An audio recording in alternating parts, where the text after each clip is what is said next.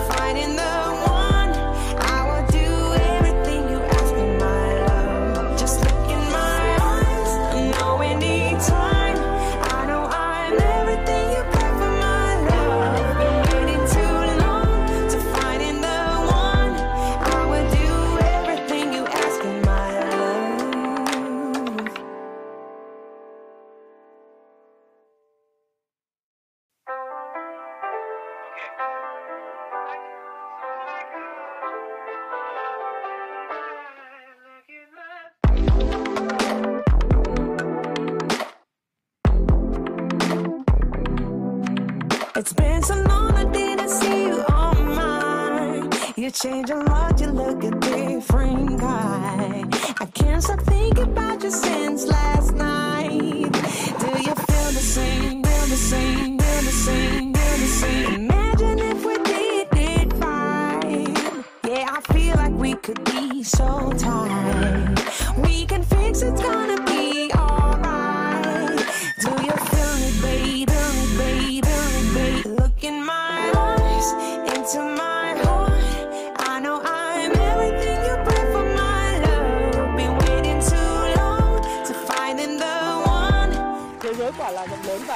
nhiều việc là phải làm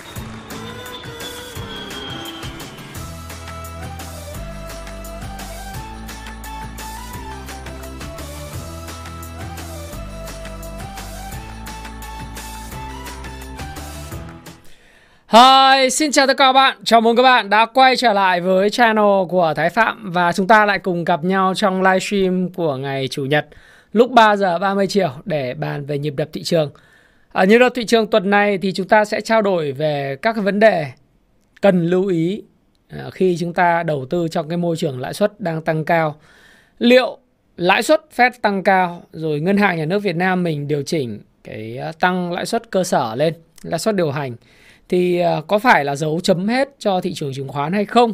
Hay trong những cái lúc mà khó khăn thì chúng ta vẫn còn có những cái cơ hội khác và các bạn cần phải lưu ý điều gì? À, tất cả những cái điều này, chúng ta sẽ cùng trao đổi trong cái video livestream ngày hôm nay dĩ nhiên thì trong livestream này ờ, các bạn và rất nhiều người quan sát hiện nay, những người đang cầm tiền mặt, những người đang ờ, bán ra, đã bán ra cắt lỗ hay là các bạn đã chốt lời đứng ngoài thị trường, thì đang rất là mong muốn sẽ có được một cái tiếng vọng, nó gọi tiếng Anh là echo từ tôi, đúng không?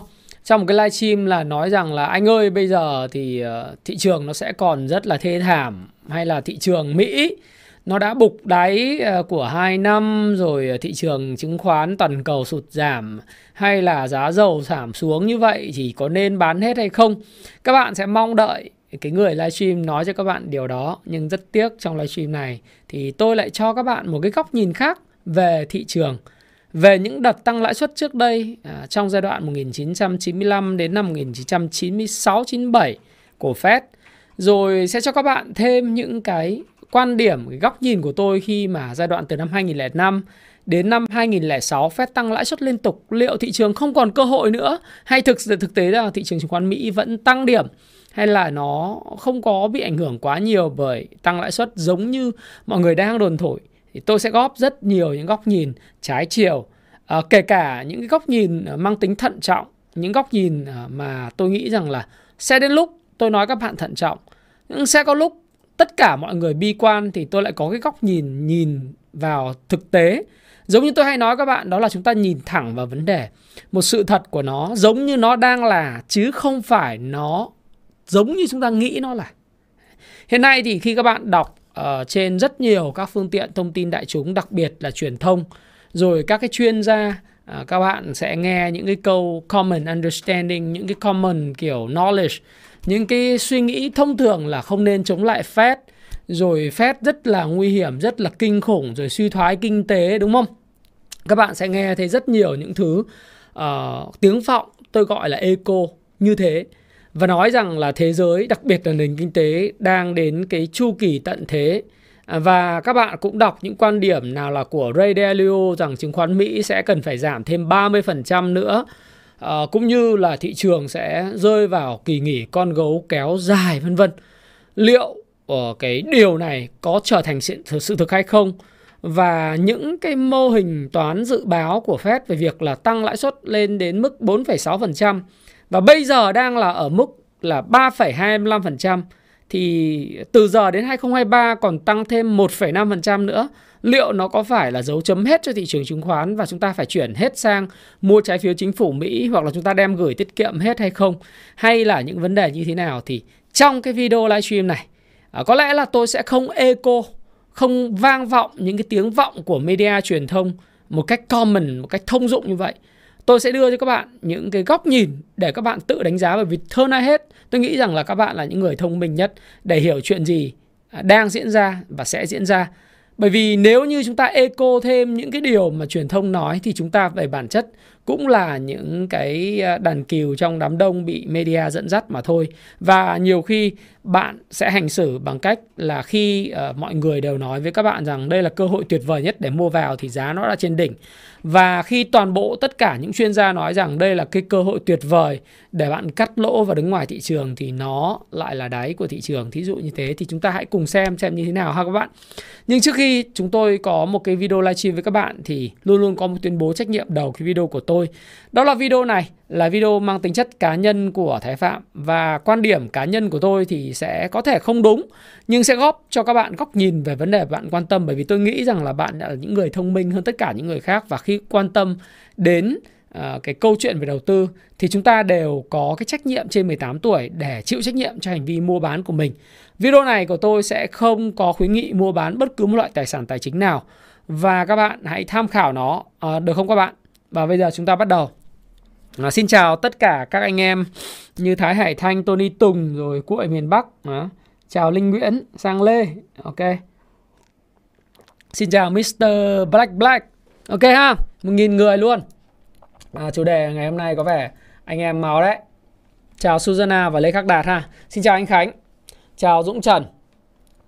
Rồi trước khi các bạn à, chào tôi, chào nhau thì 1.000 người các bạn nhớ nhấn nút like dùm tôi. Share video livestream này cho những người mà bạn nghĩ rằng video sẽ có giúp cho các uh, giúp cho các bạn của bạn hoặc là những người mà các bạn quan tâm hiểu thêm về tài chính.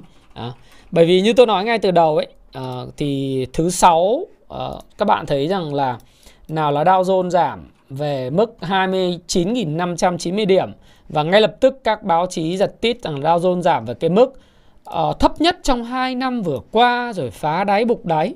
Liệu điều này có đúng hay không? À, thì tôi thì tôi ờ, thực sự là ít khi đọc các cái tít mà trong cái nghệ thuật về báo chí nếu các bạn học về báo chí tuyên truyền thì người ta nói là cái nghệ thuật rút tít rút tít là giật tít ấy.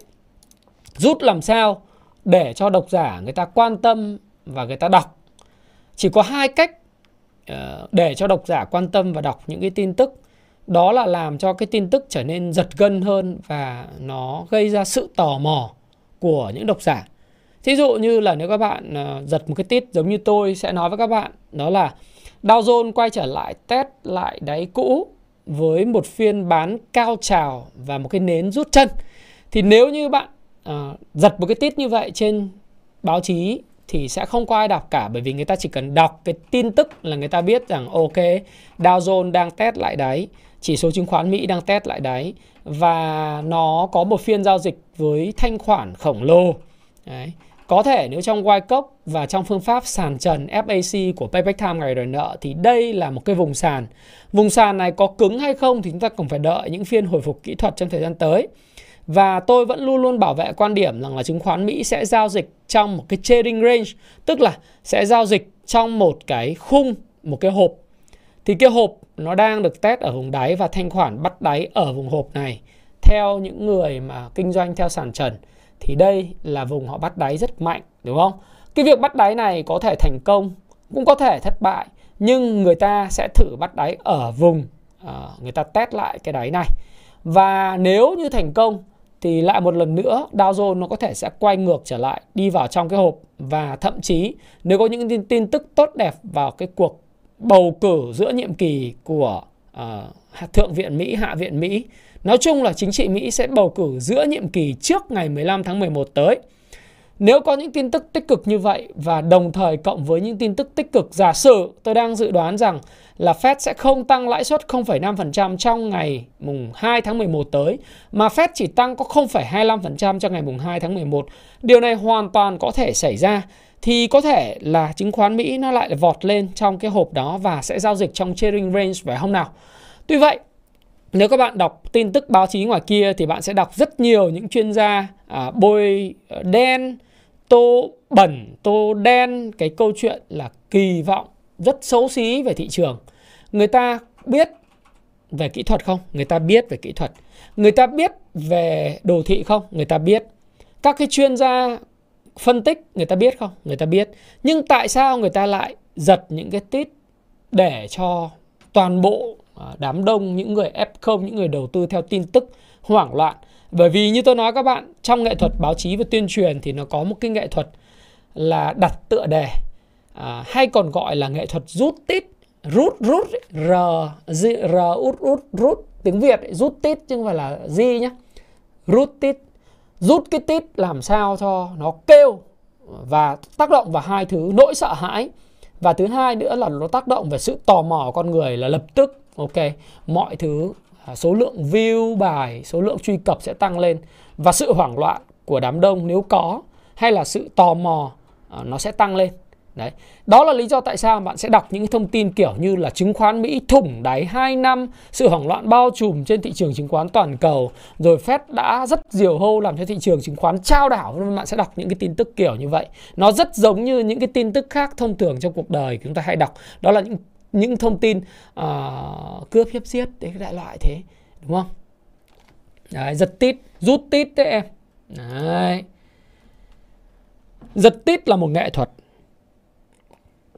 nếu các bạn đọc báo thông thường những cái báo mà không phải là cải nhưng mà đại khái như tờ The Sun của nước Anh hay là một số các báo miền liền của Việt Nam và những cái vụ án này kia thì các bạn sẽ thấy rằng người trong cuộc nói cái gì, à, ba mẹ nói cái gì, suy nghĩ làm sao về vấn đề này, rồi uh, những góc nhìn của người thứ ba liên quan đến việc là uh, trả xanh tiểu tam hay là gì đó để tạo ra sự tò mò uh, tạo ra cái kích, kích, kích thích những cái ẩn sâu nhất của con người về sự sợ hãi, sự thích thú khi nhìn thấy người khác thất bại hay là nhìn thấy người khác chẳng hạn có những cái tiểu tam hay là làm này làm kia đúng không?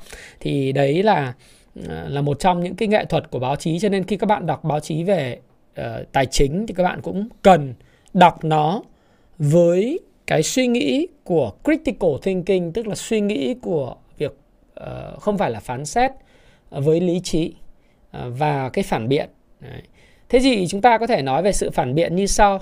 À, khi chúng ta đọc về cái biểu đồ của Dow Jones thì chúng ta thấy không thể bỏ qua là tuần vừa rồi Dow Jones có 5 phiên giao dịch.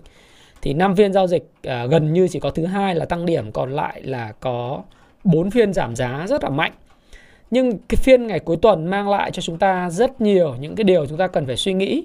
Một là cái cây nến đóng cửa của phiên ngày hôm thứ sáu ngày 23 tháng 9 uh, ờ, trông rất giống cái phiên đóng cửa của ngày 16 tháng 6 năm 2022 cũng là một cái phiên có khối lượng gia tăng bắt đáy rất mạnh và một cái cây nến rút chân nó chưa hẳn là một cây nến rút chân hoàn hảo nhưng đây là một cây nến nếu các bạn đọc cuốn nến Nhật, tôi khuyên các bạn nên đọc cuốn nến Nhật Tuyệt kỹ giao dịch bằng đồ thị nến Nhật của Steve Nissen. à, các bạn ha.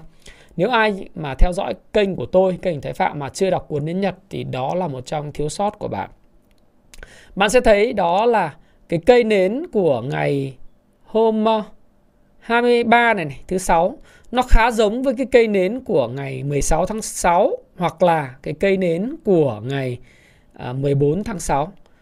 Chúng ta cũng thấy có một cái gap giảm giá, một cái cửa sổ người Nhật gọi là window, ờ, một cái cửa sổ giảm giá. Nó chứng tỏ là lực bán nó khá là mạnh trong phiên ngày thứ sáu. Nhưng bù lại thì cuối phiên cái phe mua đã phản công trở lại. Thế thì nếu chúng ta coi hai cái điểm này, cái điểm của ngày 2, 17, à, 16 tháng 6 và tức là 14 đến, đến 16 tháng 6 cộng thêm ngày 17 và những cái khối lượng hay là cái thanh khoản tăng vọt ở vùng này à, và chúng ta coi thêm cái biểu đồ tuần nữa thì chúng ta cũng thấy rằng là Dow Jones đang test lại cái đỉnh cũ được lập ra vào ngày 18 tháng 2 năm 2020 và không có thể chưa khẳng định được điều gì quá là uh, nghiêm gọi là serious và chắc chắn. Thế nhưng tôi nghĩ rằng là ở vùng này thì cũng rất có nhiều xác suất về mặt vĩ mô. Chút xíu nữa sẽ phân tích các bạn để có thể nói rằng là Dow Jones sẽ có thể có những cái hồi phục kỹ thuật. Đấy. Đấy là một cái điều, một cái góc nhìn khác của tôi về vấn đề này. Chút xíu nữa tôi sẽ chia sẻ các bạn lý do tại sao tôi lại nghĩ và như vậy.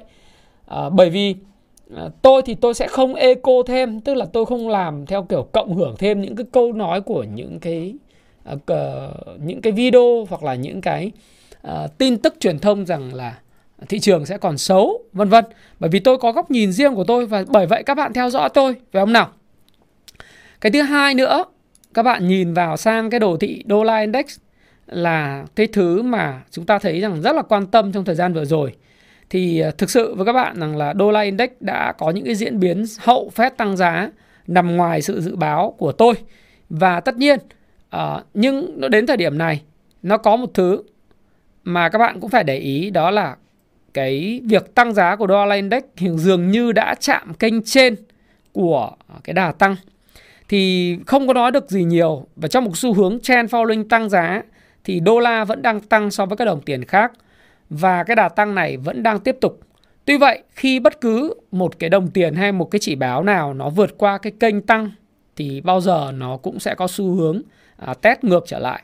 Kể cả đó là giá dầu của cái giai đoạn mà các bạn nhìn tăng nước rút trong cuối tháng 2 đó nó sẽ có những cái đợt tăng rất mạnh và rất nhanh như thế và sẽ giật giật lên giật xuống và các bạn thấy là cái vùng giá 130 của dầu lúc đó là một vùng gọi là à, mua cao trào.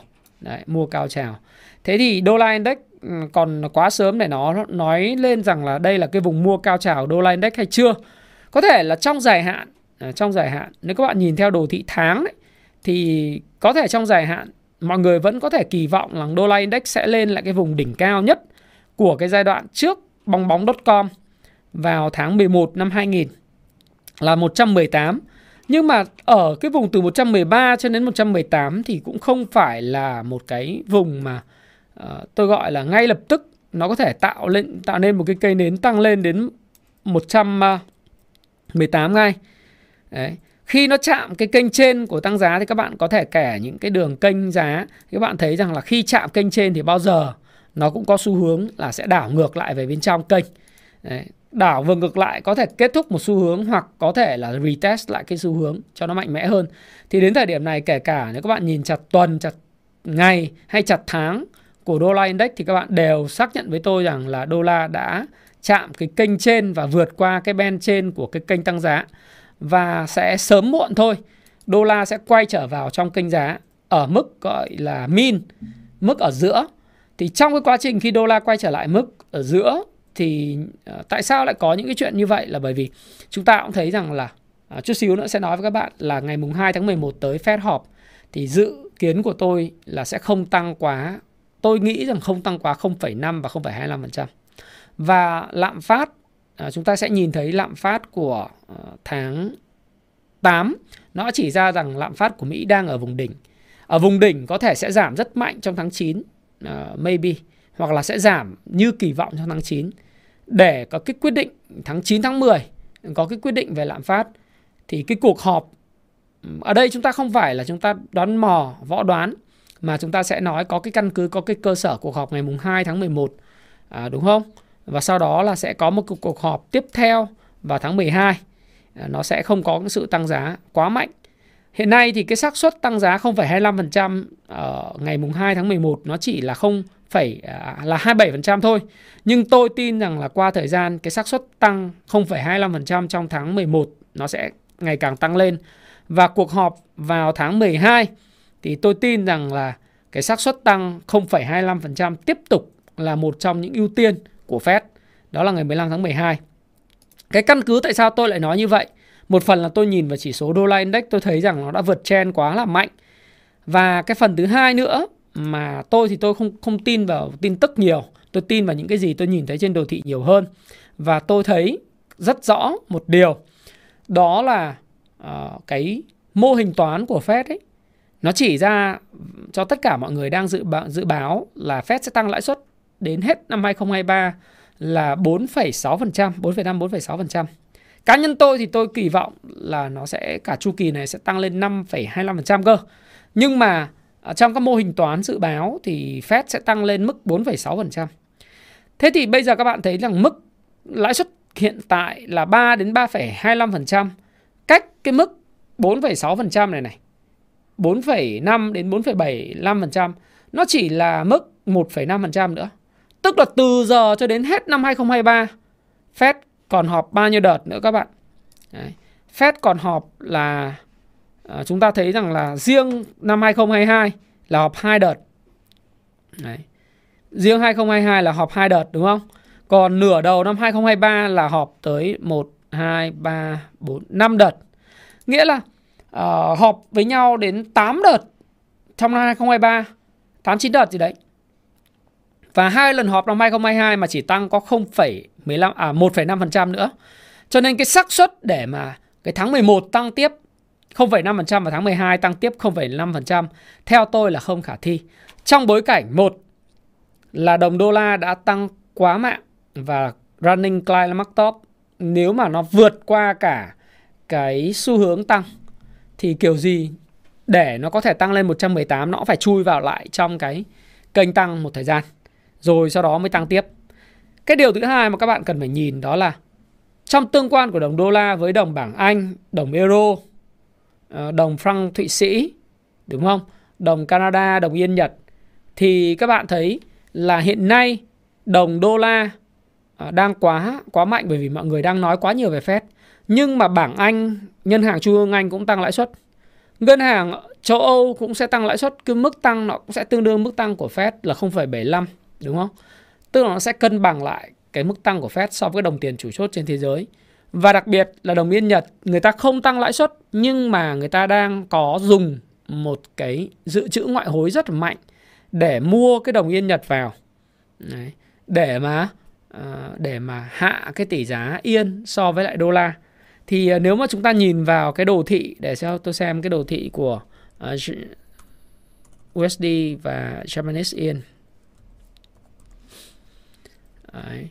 thì chúng ta thấy rằng hiện nay đồng yên hôm à, ngày à, thứ ngày 22 tháng 9 có một cái đợt sọt rất là mạnh cái đường đợt, đợt sọt này thì tôi nghĩ rằng là nhẽ ra nó phải thành công rồi nhưng mà đến ngày hôm thứ sáu thì nó lại quay trở lại nhưng khả năng thành công của đợt sọt à, tức là tạo đỉnh của cái cặp tiền tệ đô la và Japanese Nhật rất là cao trên đồ thị ngày. Thì nếu như ngân hàng trung ương Nhật tiếp tục mạnh mẽ hơn trong câu chuyện là mua thêm đồng yên Nhật để can thiệp hạ cái tỷ giá yên xuống. Bởi vì hiện nay cái đồng yên quá cao thì mặt một mặt là có lợi cho Nhật Bản trong việc xuất khẩu nhưng một mặt là có hại là thúc đẩy cái giá cả hàng hóa nhập khẩu của Nhật Bản và Nhật Bản nó tăng cao khiến cho cái lạm phát của những mặt hàng xa xỉ nó tăng cao. Thì tôi hy vọng rằng là với cái cây khối lượng rất uy tín của phiên ngày thứ sáu, đồng yên ờ, tỷ giá đô la và đồng yên giảm 1,22%. Sau đó thì đồng tỷ giá đô la và đồng yên có tăng lại phiên ngày thứ sáu là 0,69%.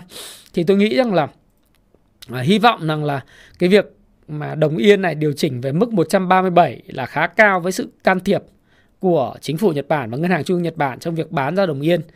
Đấy, bán ra dự trữ ngoại lỗi xin lỗi các bạn bán đô la ừ, chính xác là như vậy thì đúng hơn bán đô la để can thiệp vào cái tỷ giá hiện nay của đồng yên đang tăng cao thì trong cái bối cảnh mà ngân hàng trung ương châu Âu rồi Anh quốc rồi uh, Thụy Sĩ họ đều tăng lãi suất Canada đều tăng lãi suất theo Fed Nhật Bản lại can thiệp vào sức mạnh của đồng yên thì tôi tin rằng là chỉ số đồng đô la có thể sẽ quay trở lại cái mức mà bình thường Đấy. nhất là trong ờ, đồ thị thì nó không có nói dối rằng là bạn đang tăng chạm vào trong cái kênh tăng giá trên. Và nếu có vượt lên thì bạn sẽ phải quay trở về. Và rất nhiều đây là cái kịch bản của những cái ờ, dân trade mà sọt. Người ta cũng chờ đợi cái này. Tất nhiên là ăn ngắn thôi. Ăn ngắn thôi. Còn trong dài hạn thì hoàn toàn nó có thể quay trở về cái mức năm 2000 2000 năm 2002 tức là 118 nếu Fed tiếp tục tăng lãi suất lên mức là 4,6%. Đấy. Đấy là lý do thứ hai. Lý do thứ ba mà tôi nghĩ rằng là uh, những cái vấn đề mà tăng lãi suất của Fed chỉ là 0,25% là bởi là cái bầu cử giữa nhiệm kỳ của Fed vào cái thời điểm à xin lỗi bầu cử giữa nhiệm kỳ của Mỹ nó sẽ diễn ra vào giữa tháng 11. Nếu như Fed tiếp tục tăng lãi suất vào mức 0,5% nữa trong tháng 11 và đầu tháng 11 thì nó có thể sẽ báo hiệu cho nền kinh tế Mỹ không phải là có nguy cơ rơi vào suy thoái mà chính thức sẽ rơi vào suy thoái ngay trong quý tư năm 2022. Bởi vì các bạn đều biết rằng là lãi suất của Fed hay lãi suất cho vay nó là một trong những phần quan trọng của tư bản, nó là chi phí vốn và là chi phí kinh doanh. Nếu như chi phí kinh doanh tăng lên, à, cái sức mua của người tiêu dùng giảm sút, chi phí tăng lên để sản xuất ra sản phẩm người ta phải mất nhiều chi phí hơn. Đồng thời là cái sức mua do người tiêu dùng, à, sức mua bán lẻ giảm mạnh. Cái này chúng ta phải nói dựa trên cái data dữ liệu thì chúng ta cũng thấy rằng là tình hình kinh tế Mỹ về vĩ mô hiện nay đang có dấu hiệu suy suy giảm rất là mạnh về cái sức mua của người dân đúng không? Rồi cái lạm phát nó tăng lên thì chúng ta sẽ thấy wow, nền kinh tế Mỹ sẽ rơi vào cái bờ vực của suy thoái và thậm chí rơi vào suy thoái ngay trong quý tư này. Và nếu như nó rơi vào suy thoái thì có nghĩa rằng Fed đang làm một việc đó là đẩy Đảng Dân Chủ của ông Joe Biden vào việc sẽ mất đi sự ủng hộ tại Thượng viện. Đấy. Các bạn nên nhớ rằng Hạ viện sẽ bầu cử lại toàn bộ các cái nghị sĩ. Nhưng Hạ viện về cơ bản, cái quy chế của nó và số thành viên trong Hạ viện nó phụ thuộc vào những cái bang à, có những cái đại diện ở đó. Thì Đảng Dân Chủ luôn luôn nắm Hạ viện bởi vì cái số cái bang mà có đông dân ủng hộ Đảng Dân Chủ rất lớn. Cho nên Hạ viện đương, đương nhiên là bà Nancy Pelosi bà tiếp tục làm chủ tịch Hạ viện. Nhưng về Thượng viện thì cái cơ chế nó khác. Một phần ba số thượng nghị sĩ sẽ được bầu cử. Và hiện nay cán cân của Đảng Cộng Hòa và Đảng uh, Dân Chủ nó là 50-50. Nó chỉ tranh đúng một lá phiếu của Chủ tịch Thượng viện là bà Kamala Harris, bà Phó Tổng thống thôi. Trở thành 51 và 50. Các bạn có nhớ là lúc bầu cử Mỹ cách đây hơn năm ấy, tôi có nói các bạn đây là một làn sóng xanh. Bởi vì Đảng Dân Chủ vừa nắm Tổng thống, Phủ Tổng thống, Nhà Trắng, vừa nắm Hạ viện, vừa nắm Thượng viện. Cho nên những quyết sách, những cái uh, luật của Mỹ, những cái act của Mỹ, à, những cái bill của, của, của, của chính phủ đưa ra thì đều được thực hiện ngay lập tức. và rất dễ dàng được thông qua bởi vì nó là một cái hệ cơ chế chính trị tam quyền phân lập thì phải có sự pass on từ uh, tổng thống rồi hạ viện rồi thượng viện approve uh, thì nó mới go forward về cả chi tiêu y tế, chi tiêu quốc phòng, uh, về chi tiêu về hạ tầng vân vân. Bất cứ điều gì. Thế nhưng trong cái cuộc bầu cử tháng 11 tới bầu lại 1 phần 3 cái thượng nghị sĩ tại thượng viện thì nếu như Fed đưa nền kinh tế Mỹ và Bộ Tài chính dưới sự chủ trì của bà Janet Yellen tiếp tục bật đèn xanh để Fed tăng tiếp 0,5% và 0,75%. Giả sử như vậy.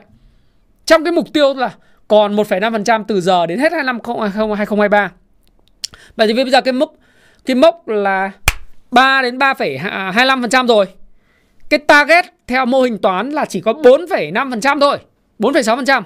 Đúng không? Thì như vậy là nó chỉ còn chênh có 1,5% nữa. Nếu ông, ông tăng cấp tập vào cái tháng 11 và tháng 12 tới thì có nghĩa là nếu ông tăng mỗi lần 0,5% thì có nghĩa là cái zoom của 2023 ông chỉ còn có 0,5% nữa.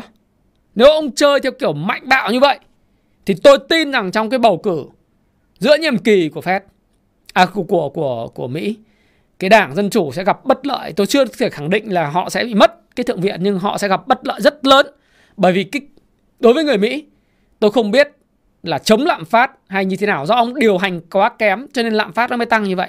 Đúng không? Do đó thì người ta có thể quyền chọn ra những cái nghị sĩ thuộc đảng cộng hòa những người vốn nổi tiếng về làm ăn kinh tế. Nói nói gì thì nói.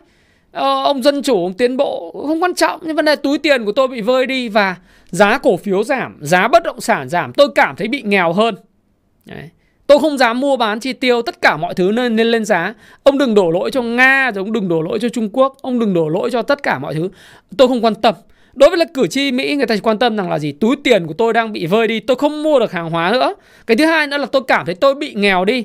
Bởi vì tôi bị nghèo đi bởi vì cổ phiếu của tôi tôi đang nắm Apple, cái quỹ hưu trí của tôi tôi nắm Apple, Amazon, tôi nắm uh, Microsoft, tôi nắm Tesla hay tôi nắm Bitcoin vân vân. Tôi cảm thấy tôi bị nghèo đi và tại sao tôi phải vote cho thượng nghị sĩ? Uh, thuộc cái đảng hiện hữu nếu như họ làm ăn kinh tế không không có ok, đúng không? Thì nếu như tăng tiếp như vậy, trừ khi Bộ Tài chính bật đèn xanh cho phép làm. Uh, tôi thì tôi tin một kịch bản 0,25% trong 2 tháng cuối năm tháng 11 12. Như vậy thì cả một năm 2023 cái zoom nó chỉ còn có một chấm thôi. Đúng không? Bởi vì cái mục, mục mô hình toán học là 4,6 bây giờ là 3. Như vậy là tranh gap chỉ còn có là 1,5. Nếu ông tăng hai phát 0,5 thì có nguyên 2023 ông chỉ còn có 0,5% nữa để tăng trong 8 kỳ họp không? Thế còn bây giờ nếu ông Tông không tăng 0,25% thì 2023 ông khiến cho thị trường sợ ông hơn bởi vì ông có tăng có 1% nữa nhưng ông có 8 kỳ họp. Ông nhứ nhẳng nhứ nhẳng ông coi các số liệu kinh tế ông xem có bị suy thoái không rồi để ông không tăng hoặc ông nhả ông tăng lúc nào khi cái số liệu nó đẹp đúng không? Còn nếu tiếp tục tăng 0,5% thì tôi nghĩ rằng đây là một cái bản án kết án nền kinh tế Mỹ rơi vào suy thoái. Và suy thoái thì nó sẽ suy giảm sức mua. Đấy. Giá nhà sẽ giảm rất mạnh. Đấy. Và người dân Mỹ sẽ cảm thấy nghèo hơn. Không những ảnh hưởng đến bầu cử giữa nhiệm kỳ vào tháng 11 năm 2022 này mà nó sẽ là một cái hệ lụy kéo dài 2023. Và nếu 2023 nước Mỹ rơi vào suy thoái, lạm phát tăng vẫn còn rất cao, không thể là giảm ngay được đâu. Lạm phát còn cao, tỷ lệ thất nghiệp tăng cao, kinh tế thì suy thoái thì lập tức là cái bầu cử năm 2024 đấy là một cái dấu hỏi mà tôi nghĩ rằng là Đảng Dân chủ sẽ bị uh, chất vấn rất lớn. Ông không thể nói rằng là ông trong thời gian ông cầm quyền thì uh, có cái sự kiện này sự kiện kia xảy ra. Nó chỉ thể hiện rằng là ông là một cái weak leadership, uh, một cái đảng mà yếu về cái năng lực lãnh đạo mà thôi. Thì cái này là cái mà cái hệ quả Tôi không có chỉ trích ở đây, chúng ta cũng không có nói chỉ trích. Mà chúng ta đang nói những hệ quả có thể xảy ra nếu chính sách diều hâu này tiếp tục ở cái mức lãi suất 0,5, 0,5 cho mỗi một lần họp. Như thế hiện tại, nó sẽ đưa nước Mỹ và nền kinh tế Mỹ chạch hoàn toàn khỏi đường dây và đừng mong có cái cuộc hạ cánh mềm. Nó sẽ là hạ cánh cứng. Và hệ quả của hạ cánh cứng đó là những chính trị gia của cái đảng cầm quyền sẽ bị ờ, trả giá. Trả giá rất đơn giản thôi, đó là bằng những cái chức vụ của họ Đấy. Trả giá bằng những quyền lợi họ đang hưởng, những cái free meal họ họ đang được hưởng thôi. Đấy. Đối với Mỹ thì những cái tự do ngôn luận nó rất là dễ dàng để có thể chia sẻ.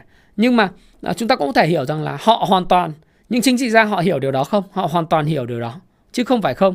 Đương nhiên là họ hiểu chứ không phải là là họ không hiểu.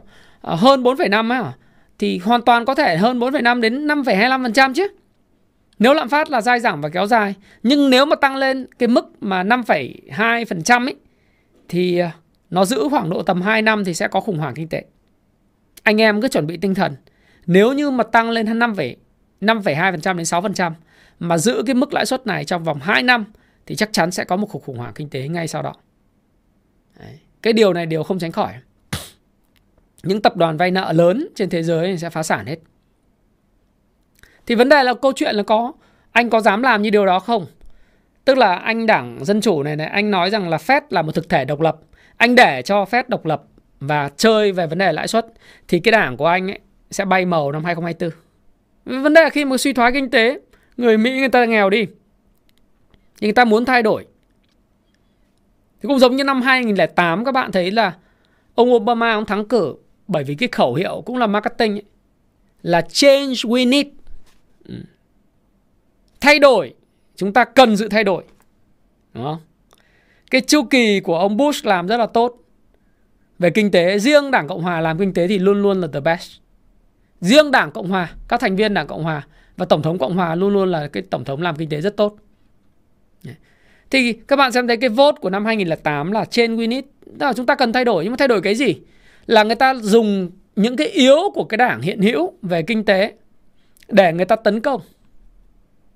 Thì cái đối thủ của của của Đảng Dân chủ hiện tại đang nắm quyền đến hết 2024 có bầu cử ấy, thì người ta cũng sẽ lợi dụng những cái yếu kém về kinh tế để người ta tấn công. Và cái sự thành công mà các bạn nên đọc cái cuốn là marketing giỏi phải kiếm được tiền đấy. Cái cuốn đó có một cái à, một cái đoạn rất hay mà tôi kể với các bạn tại sao tôi lại chấp nối được những chuyện đó. Bởi vì thứ nhất là tôi là dân về đầu tư về kinh doanh. Tôi hiểu những cái thông điệp về chính trị về truyền thông cũng khá là nhiều. Thế thì trong cái cái cuốn mà marketing giỏi phải kiếm được tiền của Sergio Schimann mà các bạn tôi nghĩ các bạn làm kinh doanh các bạn nên đọc và thậm chí các bạn làm đầu tư các bạn nên đọc. Thì có một cái câu rất hay ờ, đó là cuộc, cuộc bầu cử của ông Bill Clinton năm ờ, 1992 đúng không? Bầu cử bầu cử của Bill Clinton. Đó. Thì năm 1992 là cái bầu cử đấy ông Bill Clinton thắng. Đấy, Thái Hải Thanh đọc rồi và anh em đọc rồi đúng không? Thì uh, mọi người có biết là cái slogan của Bill Clinton là gì không? Đó là cái câu rất hay. It's economy stupid. Tất cả là chuyện tiền bạc và kinh tế hết đồ ngu ạ. Đồ ngu ạ là người ta theo cái người Mỹ người ta đưa vào nếu các bạn đọc tiến sĩ Alan Phan thì các bạn sẽ thêm được cái chữ stupid là cái đấy là người Mỹ người ta nói thế nhưng mà cái slogan của tổng thống Bill Clinton vào thời điểm đó đó là đánh vào cái câu chuyện nước Mỹ bị xa lầy về cái cuộc chiến ở Kuwait, ở Iran, Iraq và kinh tế xuống rất là trầm trọng. Đấy các bạn đọc cái cuốn marketing giỏi kiếm được tiền ấy ở trên màn hình ấy thì các bạn sẽ thấy rằng là cái khẩu hiệu của Bill Clinton lúc đấy làm cho cả nước Mỹ rung chuyển. Thứ nhất ông là một cái tổng thống trẻ tuổi đẹp trai. Và ông nói là it's economy period. Chấm hết. Tất cả là chuyện tiền nong và kinh tế hết. Chấm hết. Đừng có nói linh tinh là về cái câu chuyện là can thiệp ở Trung Đông. Đừng nói về câu chuyện là tại sao chúng ta cần phải mở rộng ra Trung Đông chúng ta phải giữ gìn giữ hòa bình cho thế giới vân vân. À, các bạn hãy nghe tôi bởi vì các bạn chỉ quan tâm đến túi tiền gia đình các bạn thôi. Tôi làm vị tổng thống giúp cho các bạn có giàu lên cho các bạn kiếm được nhiều tiền hơn có việc làm vân vân. It's all economy thì thì người Mỹ luôn luôn có một câu it's it's about it's economy stupid it's money stupid. Tất cả chuyện đồ tiền bạc hết đồ điên ạ. À. đấy đấy là cái câu nói của người Mỹ nhá. Và cái ông Bill Clinton ông thắng cử là bởi vì ông lợi dụng cái điểm yếu của cái tổng thống trước đó là xa lầy ông Bush cha đấy, Bush George Bush. À, con cáo sa mạc 1990 thì tiêu tốn vào chiến tranh của Iraq nó làm kiệt quệ nền kinh tế Mỹ thì bây giờ nếu như cái điều khiển Fed như thế này thì tiếp tục nó sẽ là cái câu chuyện ừ, rất là nổi cộm trong năm 2024 và tôi tin rằng tôi tin rằng ông Joe Biden và đặc biệt là bà Phó Tổng thống Kamala Harris, bà Chủ tịch của Hạ viện Nancy Pelosi, đúng không? Những con người thông minh đó, người ta có cái ừ, nếu mà tôi nhìn được thì họ cũng nhìn được cái điều đó chứ không phải là chỉ họ không biết những người thuộc đảng dân chủ người ta hiểu nhiều những chuyện đó người ta sẽ không để Fed làm những chuyện điên rồ, tiếp tục tăng lãi suất một cách khủng khiếp và điên cuồng để đưa nước Mỹ chìm vào suy thoái năm 2023 để họ bất cử, bất lợi trong cái bầu cử 2024 đâu. Nghiêm túc. Cái này nói là dựa trên critical thinking, chứ không phải là dựa trên cái câu chuyện là suy đoán đoán mỏ. Bởi vì nếu bạn nếu bạn là họ thì bạn cũng làm vậy à? Bạn cần vote, cần số phiếu. Sẽ còn nói quá xa nhưng mà cái số phiếu 2024 phụ thuộc rất nhiều vào performance của người dân và performance nền kinh tế năm 2023. Đừng có nói chuyện khác. Đừng có nói rằng do Nga, đừng có nói do này do kia mà vấn đề là túi tiền tôi vơi đi. Tôi không có việc làm. Vậy đảng của bạn kém. Có đúng không? Đấy. Cho nên tôi không tin rằng là những người thông minh đấy gồm có ông Joe Biden này, bà Kamala Harris, Harris phó tổng thống, những người rất thông minh. Rồi bà chủ tịch đảng chủ, chủ tịch hạ viện bà Nancy Pelosi. Rồi ngay cả vị ờ, bộ trưởng bộ tài chính chủ tịch của Fed một người rất là bồ câu. Trong suốt thời kỳ bà nắm Fed bà lại để ông ờ, Powell nâng lãi suất điên cuồng để đưa nước Mỹ vào suy thoái. Tôi không tin vào chuyện đó. Tôi tin là họ hiểu họ hiểu và họ thừa biết những cái tác động chính trị của việc họ tiếp tục làm những việc họ đang làm do đó thì đó là điều mà tôi muốn chia sẻ với bạn là nếu cái mô hình toán đưa ra là 4,6% thì hiện nay so với lại cái mô hình cái mục tiêu target rate nó chỉ còn 1,5% và mức này 2022 còn nâng hai lần nữa mỗi lần 0,25% ờ, và năm sau sẽ là 6 tháng đầu năm hay là 8 tháng đầu năm gì đó nó sẽ rơi vào khoảng tầm một chấm nữa. Tôi nghĩ là đủ để có tác động răn đe và là hạ nhiệt lạm phát và vẫn giúp nước Mỹ có được cái soft landing hạ cánh mềm. Và như vậy nó nói lên điều gì? 2000 à, nếu các bạn à, thấy cái phân tích của tôi nó hợp lý, một cái critical thinking 2665 con người không tiếc gì like dùng thái phạm cái để để nói là tôi không có eco, tôi không có vang vọng những cái tiếng mà bán đi, uh, gửi tiết kiệm đi, khủng hoảng đến nơi rồi, tôi không làm chuyện đó. Bởi vì tôi hiểu rằng là thế giới này được điều hành bởi những con người thông minh. Hiểu những cái tác động nó xảy ra bằng cái quyết định hành chính rốt nát của họ nếu như họ tiếp tục một cách lý thuyết tăng lãi suất. Còn bạn còn tôi, đúng không? Tôi tin rằng là như vậy. À, họ thông minh hơn mình nhé. Tôi chỉ là một người YouTube, người ham về kinh tế thôi. Nhưng là một người nghiên cứu về lịch sử ờ, của Mỹ, đặc biệt là những cái bầu cử tổng thống và những cái thông điệp. Tôi rất thích những thông điệp. Và tôi nghiên cứu về Trump, về Biden rất kỹ. Chẳng hạn như nói về Trump chẳng hạn là những cái câu chuyện là Make American Great Again là một cái slogan cực kỳ tác động vào con người Mỹ. Người ta chán ghét những cái cũ. Chán ghét những cái gì mà ông Obama hứa là trên Winit mà cuối cùng không có làm. Thay đổi nhưng mà người ta không thấy thay đổi. Nhưng người ta phải thấy 8 năm ông làm chả có gì thay đổi cả. Mà thậm chí làm nước Mỹ yếu đi thì người ta cần một cái người quái quái. Đó người ta cần Trump. Nhưng Trump sau 4 năm thì cũng làm cho nước Mỹ thất vọng ở một cái số các khía cạnh nhưng ở về kinh tế thì rất là tốt chúng ta không nói về cái câu chuyện là à, ai là giỏi hơn ai nhưng mà chúng ta nghĩ rằng là nước mỹ người ta uh, thích những cái thứ gì nó nó liên quan đến túi tiền thôi cho nên đừng có nói là người mỹ không thông minh và những cái người chính trị gia mỹ thừa biết cách làm thế nào để lấy vote lấy cái bầu cử mà nếu tác động túi tiền mà dân người ta thấy nghèo đi quên đi mà vote Đấy. Mà lúc đấy ông nào trẻ tuổi đẹp trai thuộc đảng Cộng Hòa đứng lên It's all about economic stupid Một cái nữa giống như ông ông Bill Clinton của năm 1992 Thì tôi tin rằng là nếu mà kinh tế Mỹ suy thoái 2023 mà mà chìm sâu suy thoái lạm phát cao và và cái uh, tỷ cái cái việc làm nó không có thất nghiệp cao thì tôi tin là chả ai đắc cử được cả. Đấy. Cho nên là mình hãy cứ suy nghĩ như vậy để đừng có mà vang vọng thêm những cái tiếng là bán hết đi khủng hoảng đến nơi rồi suy thoái. Suy thoái thì sao? Đấy, bây giờ chúng ta bàn về cái suy thoái. Không, do đại dịch. Ai quan tâm nó là do đại dịch cả Tùng Dương? Có ai quan tâm đến do đại dịch không? Không.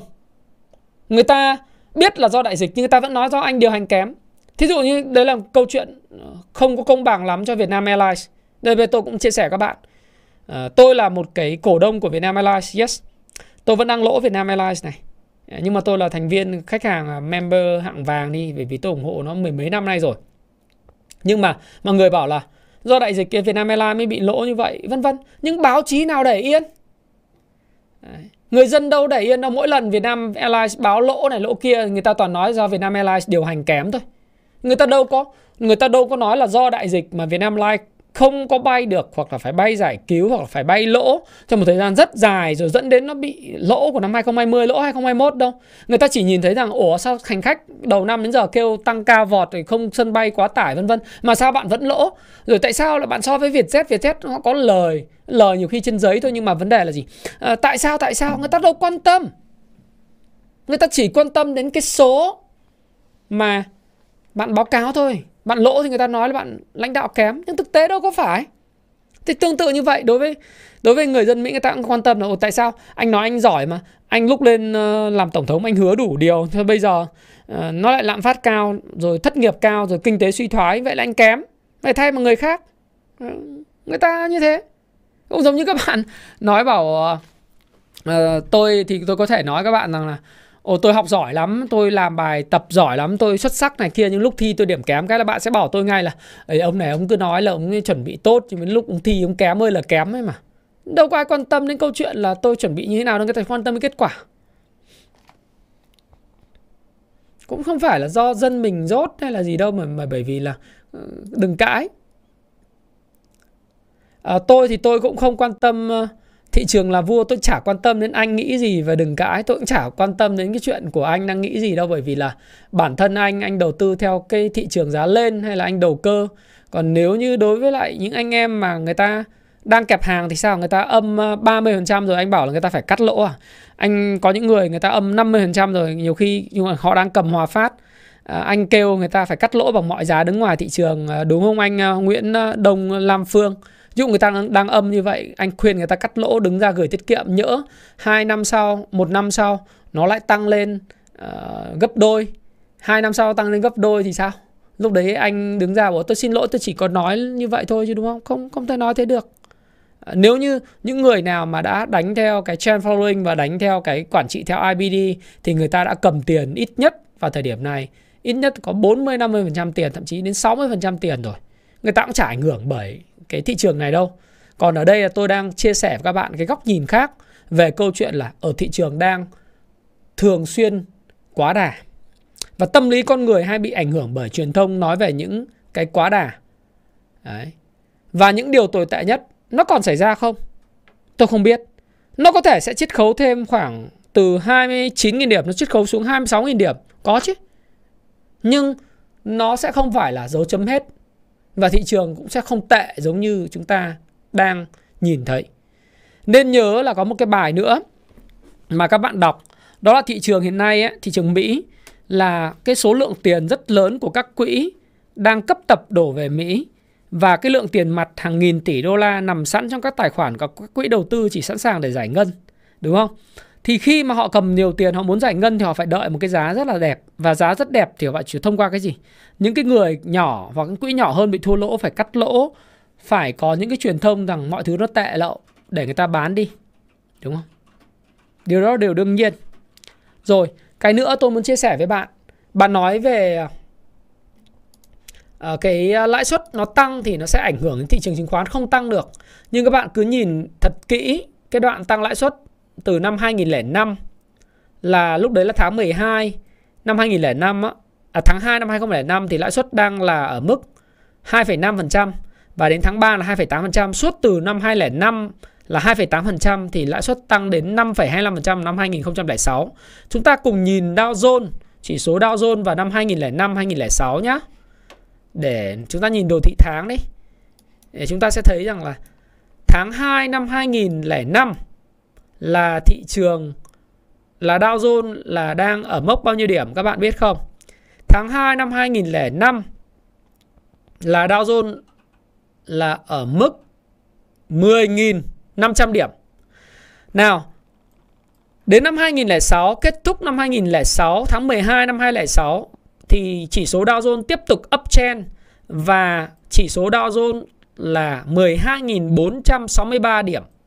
Và thậm chí nó còn đạt đỉnh vào tháng 10 năm 2007 ở trong môi trường lãi suất là 5,2% với 13.930 điểm. Tức là so với cái thời điểm mà mức lãi suất bắt đầu tăng lên ở mức 2,8% thì đến năm 2007 uh, à, Dow Jones vẫn tăng 38%. Uh, à, ok. Các bạn có thể xem cái Fed rate của Met mà của Fed rate Marco trends các bạn đánh Google ra các bạn sẽ thấy là ừ, tôi nói đúng là từ tháng 2 năm 2005 lãi suất là 2,51% và cái mức lãi suất vào năm 2007 là 5,3% nhé. Như vậy là Fed tăng lãi suất từ mức là 2,5% lên gấp đôi năm 2007 nhưng chứng khoán Mỹ vẫn tăng là 30%. Đó, để nói cho các bạn biết rằng là lãi suất không phải là cái con ngáo ộp. Đấy. Đây này các bạn tôi có thể đưa cho các bạn ngay các bạn xem ở dưới link này đây nhá. Fed rate run này. Đây. Là bạn xem này. Tháng tôi chat cho các bạn xem nhé. Để tôi làm cái poll cho các bạn này. Để các bạn có thể xem lại dễ. Fed tăng lãi suất từ 2,5% năm 2005 lên tới là 5,2 5,3% năm 2007. Đấy. Nhưng mà sao? Nhưng Dow Jones vẫn tăng từ bao nhiêu? 10.000 điểm, 9.000 mấy ấy, 9.000 9.700 ha, 10.000 điểm đi. 10k lên 13.000 13.900k điểm. Đấy. Đấy. Xem trên lịch sử nhé. Đấy, thì các bạn sẽ nhìn Đấy. Thì các bạn sẽ thấy rằng là các bạn kiểm tra đi. Các bạn kiểm tra lại những cái tôi nói đi. Tôi cũng chả cần phải chấn an hay cái gì cả. Cái này là một cái mà rất đơn giản để các bạn nhìn, Chứ đừng nói là cứ phép tăng thì là chứng khoán phải giảm. Bạn nghe cái lập luận đó là bạn sẽ nghe những cái lập luận của những người đang muốn mua hàng thôi. À tất nhiên, Tuyên bố trách nhiệm tôi nói là gì? Tôi có tiền. Cầm tiền không? Tiền mặt đầy. Tôi có hàng không? Có. Ít nhất cơ chế ờ, về portfolio của tôi ít nhất là một nửa. Thí dụ như vậy. Đúng không? Một nửa tiền, một nửa hàng. Tôi tin là ở đây có rất nhiều người cầm tiền full tiền mặt.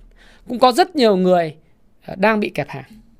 Và những người đang kẹp hàng mà thậm chí lỗ 30% Nhưng cũng có những người bạn tôi cầm Hòa Phát Đã lời rất nhiều, Nhưng sau đó bây giờ mất lời khoảng độ tầm 50% Nhưng người ta vẫn kiên nhẫn người ta cầm. Người ta vẫn cầm những cái cổ phiếu mà người ta nghĩ rằng nó sẽ tốt quay trở lại. Chút xíu sẽ nói là lãi suất tăng cao chúng ta phải lưu ý đầu tư cái gì Nhưng mà các bạn cứ xem trên lịch sử đi Để các bạn sẽ thấy Đấy. Rất tiếc là là tôi sẽ làm một cái video trong ngày thứ năm để tôi nói về cái chuyện là cái tương quan giữa việc phép tăng lãi suất và cái chứng khoán tăng điểm nó chả có liên quan đến nhau. Hay là chúng ta xem là năm 1994 vào tháng 4 là lãi suất của Fed là 3,73%. Fed tăng đến năm 1995 là tháng 7. Nhá. Tháng 4 đến tháng 7 năm 1995 thì liệu Dow Jones có giảm trong suốt một cái thời kỳ đấy không? Chúng ta cùng coi nhé. 1994. Cái này nó có lịch sử hết mà. 1994 thì à, Fed tăng lãi suất đây. Các bạn đừng có lúc nào cũng quá thần tượng về cái chuyện Fed. Fed tăng lãi suất thì tháng 3 nó chính là tạo đáy là 3.522 điểm vào tháng tháng 4 năm 1994. Nhưng mà đến năm 1996 tháng 3 đấy thì nó lại tăng là bạn biết là từ cái đáy của cái đợt tăng lãi suất thì Dow Jones tăng 51% lên 5.500 điểm. À, trong lịch sử của Fed là Fed tăng lãi suất từ lúc tháng 4 năm 94 này là 3,53 tăng lên đến 6,3%. Tức là tăng hơn gấp đôi năm 1995. À, xin lỗi các bạn là Dow Jones tăng tới 50% trong cái khoảng thời gian 94 95 đó khi Fed tăng lãi suất cơ.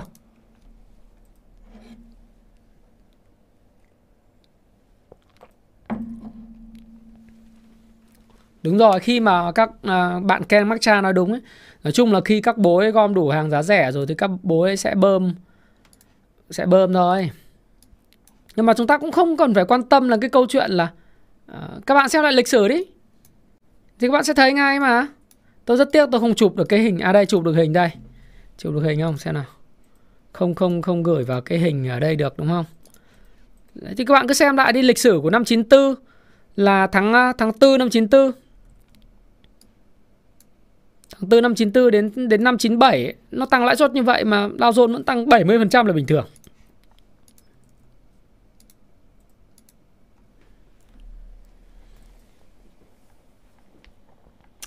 Thực tế ra tất cả những cái cớ về chiến tranh bất ổn chính trị uh, vân vân ấy thì các bạn sẽ sẽ thấy rằng là mỗi một thời kỳ nó có những câu chuyện khác nhau. Ờ, những cái năm mà 94 đến 97 Fed tăng đấy nó còn thế giới nó còn quá nhiều những cái vấn đề hay là cái giai đoạn mà 2003 2005 ờ, đấy tăng thế giới cũng đủ các thứ vấn đề.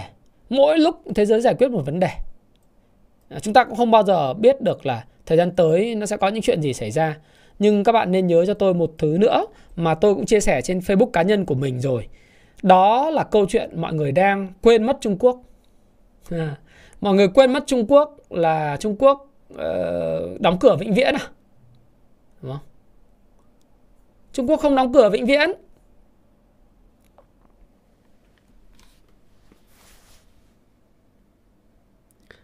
Muốn học chủ đề này thì em phải đọc về vĩ mô nhiều em cứ nghe đi thì em sẽ thấy Trung Quốc không đóng cửa vĩnh viễn Thế giới như Trung Quốc đóng cửa gần 3 năm nay dường như quên mất là Trung Quốc có ảnh hưởng như thế nào đối với lực cầu và cái sự tăng trưởng của kinh tế thế giới và đặc biệt tăng trưởng kinh tế Mỹ.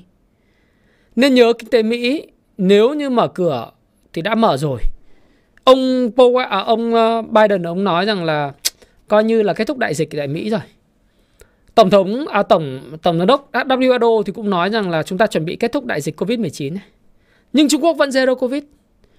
Thế thì bây giờ khi nào Trung Quốc mở cửa thì cái lượng khách du lịch của Trung Quốc họ bị cuồng chân họ sẽ đi qua Mỹ họ tạo ra một cái làn sóng mua sắm rất là thịnh vượng tại Mỹ tại châu Âu ở Paris thời điểm trước thời điểm này này cho đến thời điểm mà Giáng sinh nếu những năm 2019 trở về trước là lúc mà bạn muốn vào Louis Vuitton, các bạn muốn vào Hermes, uh, ờ, Chanel, những cái cửa hàng thời trang cao cấp hoặc là những cửa hàng bán đồ thể thao của Paris Saint-Germain thì các bạn phải xếp hàng dài, đợi rất lâu để được vào bởi vì người Trung Quốc chen cứng ngập những con phố.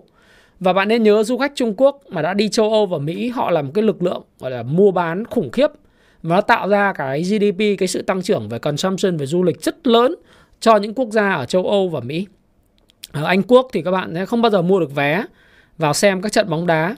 Dân local, dân địa phương đi xem bóng đá tại nước Anh, xem những trận của Manchester City, Chelsea, Liverpool hay là xem Manchester United, Arsenal là đã khó rồi. Nhưng mà khi mà có Trung Quốc họ mở cửa trở lại thì các bạn đố các bạn mua được vé. Rất khó các bạn phải đặt vé, thậm chí mua vé chợ đen cao gấp 3 gấp 4 lần. Xem Barcelona hay là Real đá thì những cái vé cái thời điểm trước khi mà tức là trước cái thời điểm Covid-19 những cái vé 100 euro ở những khán đài 120 euro ấy, có thể được bán trên mạng với giá 400 500 euro là bình thường. Là bởi vì ai là người mua người Trung Quốc mua. Do đó thì các bạn quên mất đi là Trung Quốc là một cái lực lượng nên nhớ là họ là nền kinh tế lớn thứ hai thế giới và khi họ mở cửa trở lại thì cái sức tiêu dùng của họ không những là đối với thị trường nội địa mainland mà cái thị trường về du lịch nó kinh khủng. Tất cả mọi cái mô đồ hiện nay dường như quên mất Trung Quốc. Bởi vì Trung Quốc đã chơi một cái trò chơi uh, về về zero covid trong một thời gian quá dài. Nhưng liệu Trung Quốc có thể chơi cuộc chơi đấy trong thời gian mãi mãi nữa không? Tiếp tục 2023 chơi trò đó tiếp à? Thì tôi tin rằng là nếu mà Trung Quốc chơi như vậy thì sẽ rất nhiều vấn đề nội tại của họ. Ờ, nó sẽ có những những những cái vấn đề ở phía trong của đất nước họ chứ chưa đừng nói gì đến thế giới đúng không? Thì tôi không tin một cái gì nó đóng cửa mãi. Nó đóng cửa on purpose có mục tiêu và khi đạt được mục tiêu thì nó sẽ phải có những cái sự mà uh, cởi mở hơn. Và như vậy thì cái cái thương mại và cái dòng chảy du lịch và tiền vốn nó sẽ chảy đi. Giống người Việt Nam mình cũng thế mọi người thì có thể không thích du khách Trung Quốc vì du khách Trung Quốc ồn ào. Họ đến Nha Trang, đến Hạ Long, đến Phú Quốc thì khá là ồn, đúng không?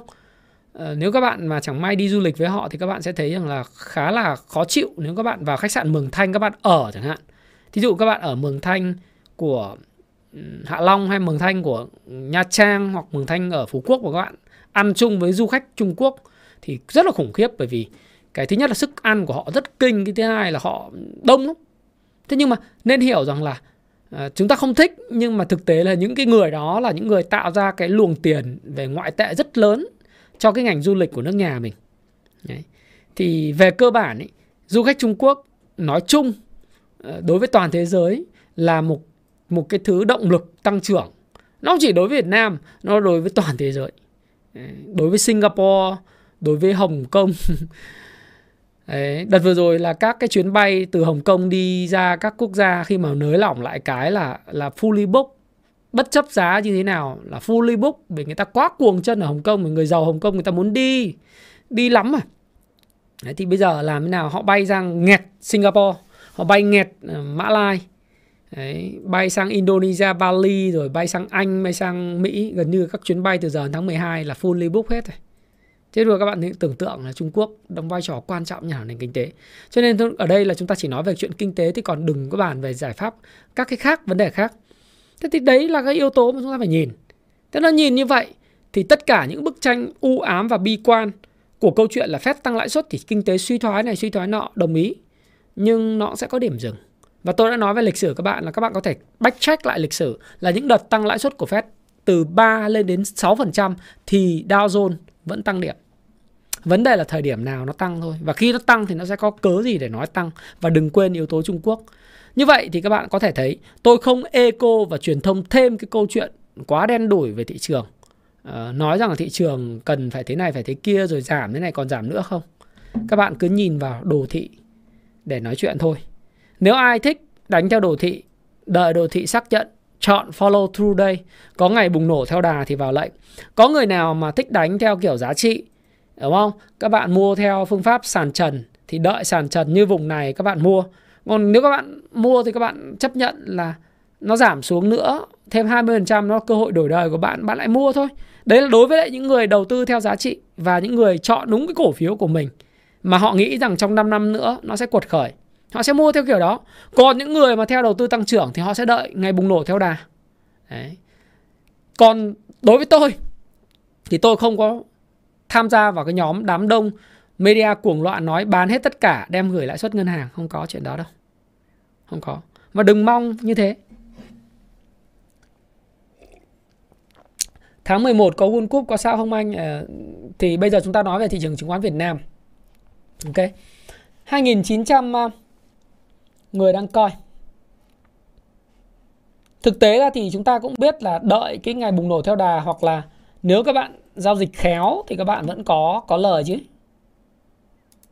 Nhiều người giao dịch khéo ấy là cái vùng vùng mà trong chiếc hộp này họ vẫn thắng này thí dụ như cái đợt vừa rồi cái ngày bùng nổ theo đà của nó là vào ngày 10, 24 tháng à, tháng 6 sau đó nó test lại cái đáy nó lại có một thêm một cái ngày bùng nổ theo đà nữa uh, sau khi hình thành hai đáy thành công đấy là ngày 10, 19 tháng tháng 7 thì sau đó thì các bạn thấy là 19 tháng 7 nó đi lên rất là mạnh đúng không? Thậm chí nó còn chạm tới cái đường kháng cự cũ ở mức 34.000 điểm. Thì bây giờ người ta lại cái vùng này thì các bạn thấy là ngay ở cái cây nến của ngày 16 tháng 9 là có người bắt đáy rồi nhưng mà đội bắt đáy là bị đội đội khác sọt đánh rất mạnh thì tôi nghĩ rằng là đội này người ta vẫn tham gia vào cái vùng này còn những cái pen painting tức là những cái ờ, vẽ ra những cái cái sự mà u ám của thị trường ấy. Thì những cái đội đang cầm tiền ngoài thị trường người ta vẫn cứ cứ ngồi người ta vẽ ra các kịch bản phép này nọ. Nhưng tôi thì tôi tin rằng là hãy lịch sử người ta nói đi hết. Lịch sử nói hết tất cả những thứ mà uh, các bạn đang muốn coi. Fed có tăng lãi suất có thực sự làm cho thị trường chứng khoán trao đảo và chết luôn không? Hãy coi lại năm 1994 đến năm 97 Ờ, trước cuộc khủng hoảng châu Á năm 1997 và loại ờ, cái cái lật đợt thứ hai từ năm 2004 cho đến 2007 ờ, trước cuộc khủng hoảng của Lehman Brothers đó, thì các bạn sẽ thấy rằng thị trường vẫn tăng điểm vào thời điểm đó. Sau đó thì thị trường mới có một cuộc khủng hoảng kinh tế. Nhưng khủng hoảng kinh tế thì luôn luôn tạo ra những người giàu mới và thậm chí nếu bây giờ cứ truyền thông về chuyện khủng hoảng kinh tế cũng được nhưng có lẽ khủng hoảng kinh tế sẽ phải đến sau một thời gian dài nữa một vài năm chứ không phải là chỉ có ngay lập tức tăng lên nó sẽ có khủng hoảng suy thoái khủng hoảng ngay đúng không? Thì nói vậy thì quá sớm. Nhưng rất nhiều người nay đang kẹp và giả sử cái video này của tôi dành cho những người mà nhỡ có bị âm 30% của những cái cổ phiếu tốt uh, nền tảng cơ bản mà nó thẳng như như Hòa Phát chẳng hạn thì các bạn có quyền uh, đừng phải bán. Bởi vì nó có thể là nó không phải là cái, cái cái vùng có thể là năm nay năm ngoái là cái năm đỉnh cao lợi nhuận. Năm nay là cái năm lợi nhuận không được tốt lắm nhưng giá nó đã có thể phản ánh hết rồi và các bạn có thể có quyền chờ đợi cho đến một cái chu kỳ mới. Cũng theo chúng ta cũng không biết là chu kỳ mới nó có thể bắt đầu từ năm 2023 hay là phải cuối 2023 nhưng mà bạn bán bây giờ à, tôi cũng nhắn nhủ bởi vì có một số người anh của tôi đang cầm những cổ phiếu như Hòa Phát với số tiền rất lớn. Thí dụ như thế thì anh và chị cũng không cần phải bán cái cổ phiếu này bằng mọi giá kể cả các anh chị đang thua lỗ khoảng tầm 20 mấy 30% trên số tiền lớn là số tiền rất lớn. Nhưng mà cũng không cần phải bán đâu. Bởi vì bởi vì nếu giả sử nó có xuống thêm 10 15% nữa ờ, thì tôi tin rằng là Hòa Phát nó có thể là vẫn cứ tiếp tục vượt lên nó trở thành một cái định chế, một cái công ty rất lớn trong tương lai và giá cả nó sẽ tăng ngược trở lại thôi. Vấn đề là nó 2023 có thể nó vẫn xuống. Tôi không biết nhưng 2024, 2025 thì sao? À, sau một chu kỳ bầu cử tổng thống Mỹ mới thì nó lại tăng trở lại. Chứ từ giá này có thể gấp 3 lần sau cái giá này. Sau vòng 5 năm nữa thì nếu chúng ta nhìn như thế thì chúng ta sẽ thấy bình yên hơn. Nhất là cái tiền của anh chị không phải là cái tiền mà các anh chị đi vay. Thì thì tôi nghĩ rằng là các anh chị hãy nhìn như thế. Chứ đừng có nghe những cái chuyên gia nói là ok thị trường nó có thể giảm thêm 10%, ok fine, 10 15% nữa, cổ phiếu anh chị có thể như Hòa Phát có thể rớt thêm 15 Ờ, 20% nữa. Nhưng mà nếu anh chị bán thời điểm này, các anh chị sẽ rời bỏ thị trường chứng khoán và không bao giờ quay lại nữa. Thì bây giờ hãy suy nghĩ rằng là bất cứ một công ty nào, nó có tính chu kỳ của nó. Và đến một cái giai đoạn nó không thể giảm được nữa, thì nó sẽ phải có giai đoạn tăng. Và khi mà lịch sử tín dụng nó bơm ra, nó ngược trở lại, Fed lại có hỗ trợ gì gì đó, thì lúc đó thị trường vẫn tăng. Và trong lịch sử là Fed tăng lãi suất thì thị trường vẫn cứ tăng mà, bình thường mà. 94 đến 97 đã chứng minh rồi rồi rồi 2004 cho đến 2007 cũng đã chứng minh rồi. Không việc gì phải quá lo lắng về những chuyện media. Đây là cái video tôi dành cho những người như vậy.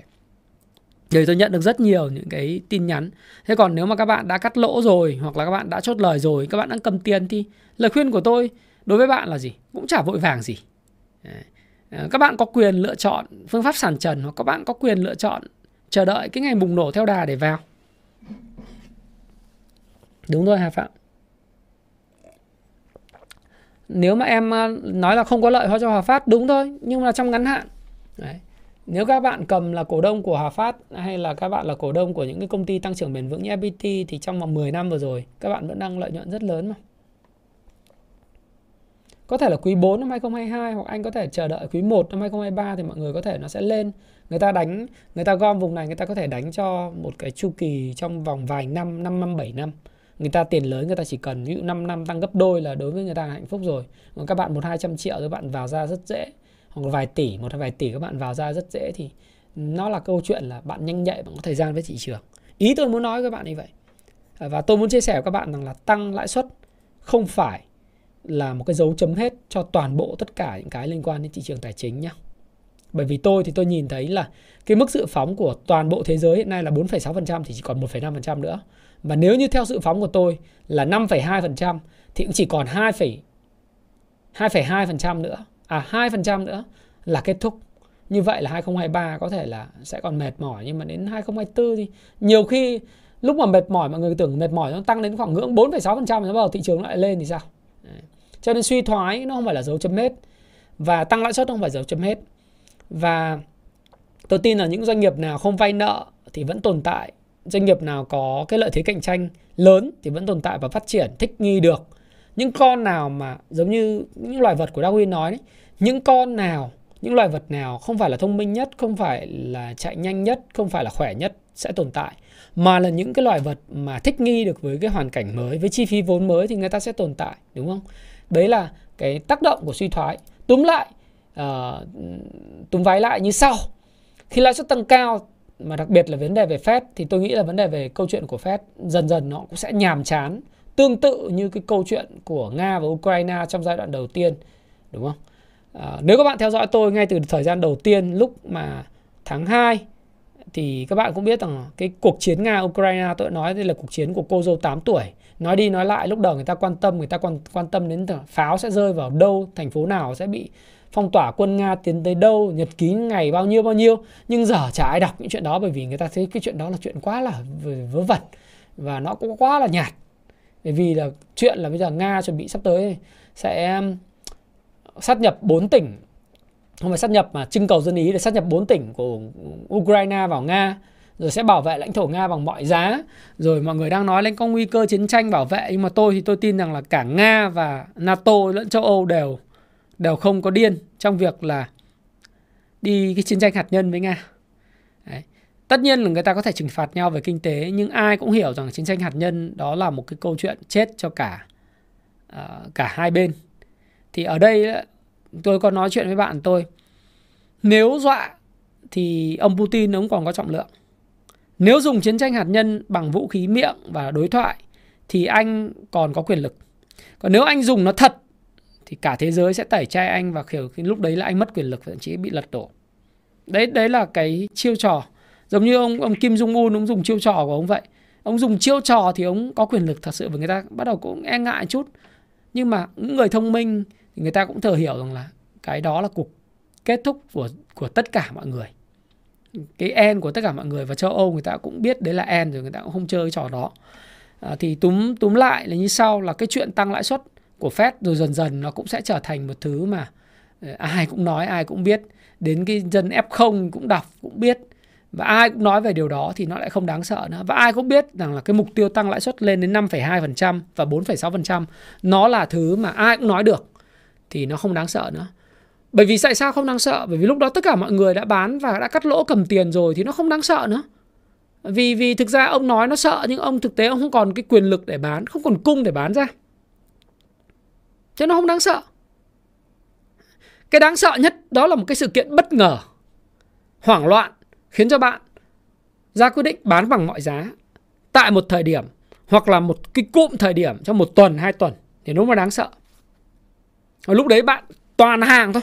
Trong túi bạn không có tí tiền nào cả. Toàn là hàng mà hàng là vay bằng mặt zin nữa thì bạn bán nó xuống mới đáng sợ. Chứ còn những cái thứ mà bạn đã biết rằng à thằng phép chứ. Ví dụ như bây giờ nghe ông thái phạm nói này à phép thì người phạm nó đã nói rằng là nó đã nói rằng là sẽ tăng lên ờ, 5,2% rồi, nó còn tăng nữa mà. Gì suốt 2023 nó tăng bây giờ cứ lúc nào cũng nói về nó. Gì nhảm chán. Đúng không? Nếu mà chủ đề của youtube thái phạm lúc nào cũng nói về lạm phát lạm phát lạm phát lúc nào cũng nói về lại phét phét phét thì một hai video đầu các bạn sẽ chú ý nghe tôi vì nó là cái gì đó rất mới. Bạn muốn biết thực sự nó là cái gì? Nó ảnh hưởng sao cuộc đời bạn? Nhưng sau khi bạn nghe tôi, giả sử bạn sợ quá, bạn bán hết rồi. Bạn cầm tiền mặt rồi. Thì những video của tôi sau về phép thì bạn sẽ nói ờ thì phép nó sẽ tăng cái gì, đúng không chú? Đúng không? Ờ, đúng không anh? Anh ờ, nói thế đúng không? Thì bây giờ em cầm tiền rồi. Giờ sao giờ? Bạn không quan tâm nữa. Vậy ờ, như tôi nói giống như năm 1994 đến năm 1997 thôi, và từ 2004 đến 2007 thôi. Lúc đầu thì người ta quan tâm, sau người ta chẳng quan tâm nữa. Và người ta sẽ thích nghi. Người ta sẽ đặt câu hỏi tiếp theo trong livestream này tôi nói các bạn, vậy sống như thế nào với cái môi trường lãi suất mới này và đầu tư vào doanh nghiệp nào này? Trong cái lúc như thế này, mình tìm trong cái của nhật ký, của cái IBD của Kung Fu Stop Pro mình tìm ra những cái cổ phiếu nào nó có sức mạnh sức mạnh ừ, tương đối nó khỏe hơn so với thị trường chung. Nó nó nó sẽ dẫn dắt dòng tiền. Trong cái lúc này, thì khi thị trường hồi phục trở lại, nó sẽ dẫn dắt. Thì ông Will O'Neill ông nói một câu rất hay. Những thứ mà nó khỏe mạnh trong cái thị trường giá xuống một cách tương đối, thì khi mà cái thị trường hồi phục kỹ thuật hoặc thị trường giá lên, nó sẽ là cổ phiếu dẫn dắt đầu tiên. Thì lúc này là bạn sẽ tìm bởi vì đang cầm tiền mà ít nhất như tôi tập cầm hơn 50% là tiền mặt. Thì tôi sẽ ưu tiên đến chuyện là tìm những cái cơ hội. Có thể là cơ hội nó sẽ không đến ngày mai nó sẽ không đến vào tuần sau nhưng cái cơ hội nó có thể nó sẽ đến trong dài hạn hơn. Nhưng mà buộc chúng ta phải để ý đến cơ hội hơn là những cái thách thức bởi vì thách thức chúng ta biết rồi already know. Ok? Nó đã biết.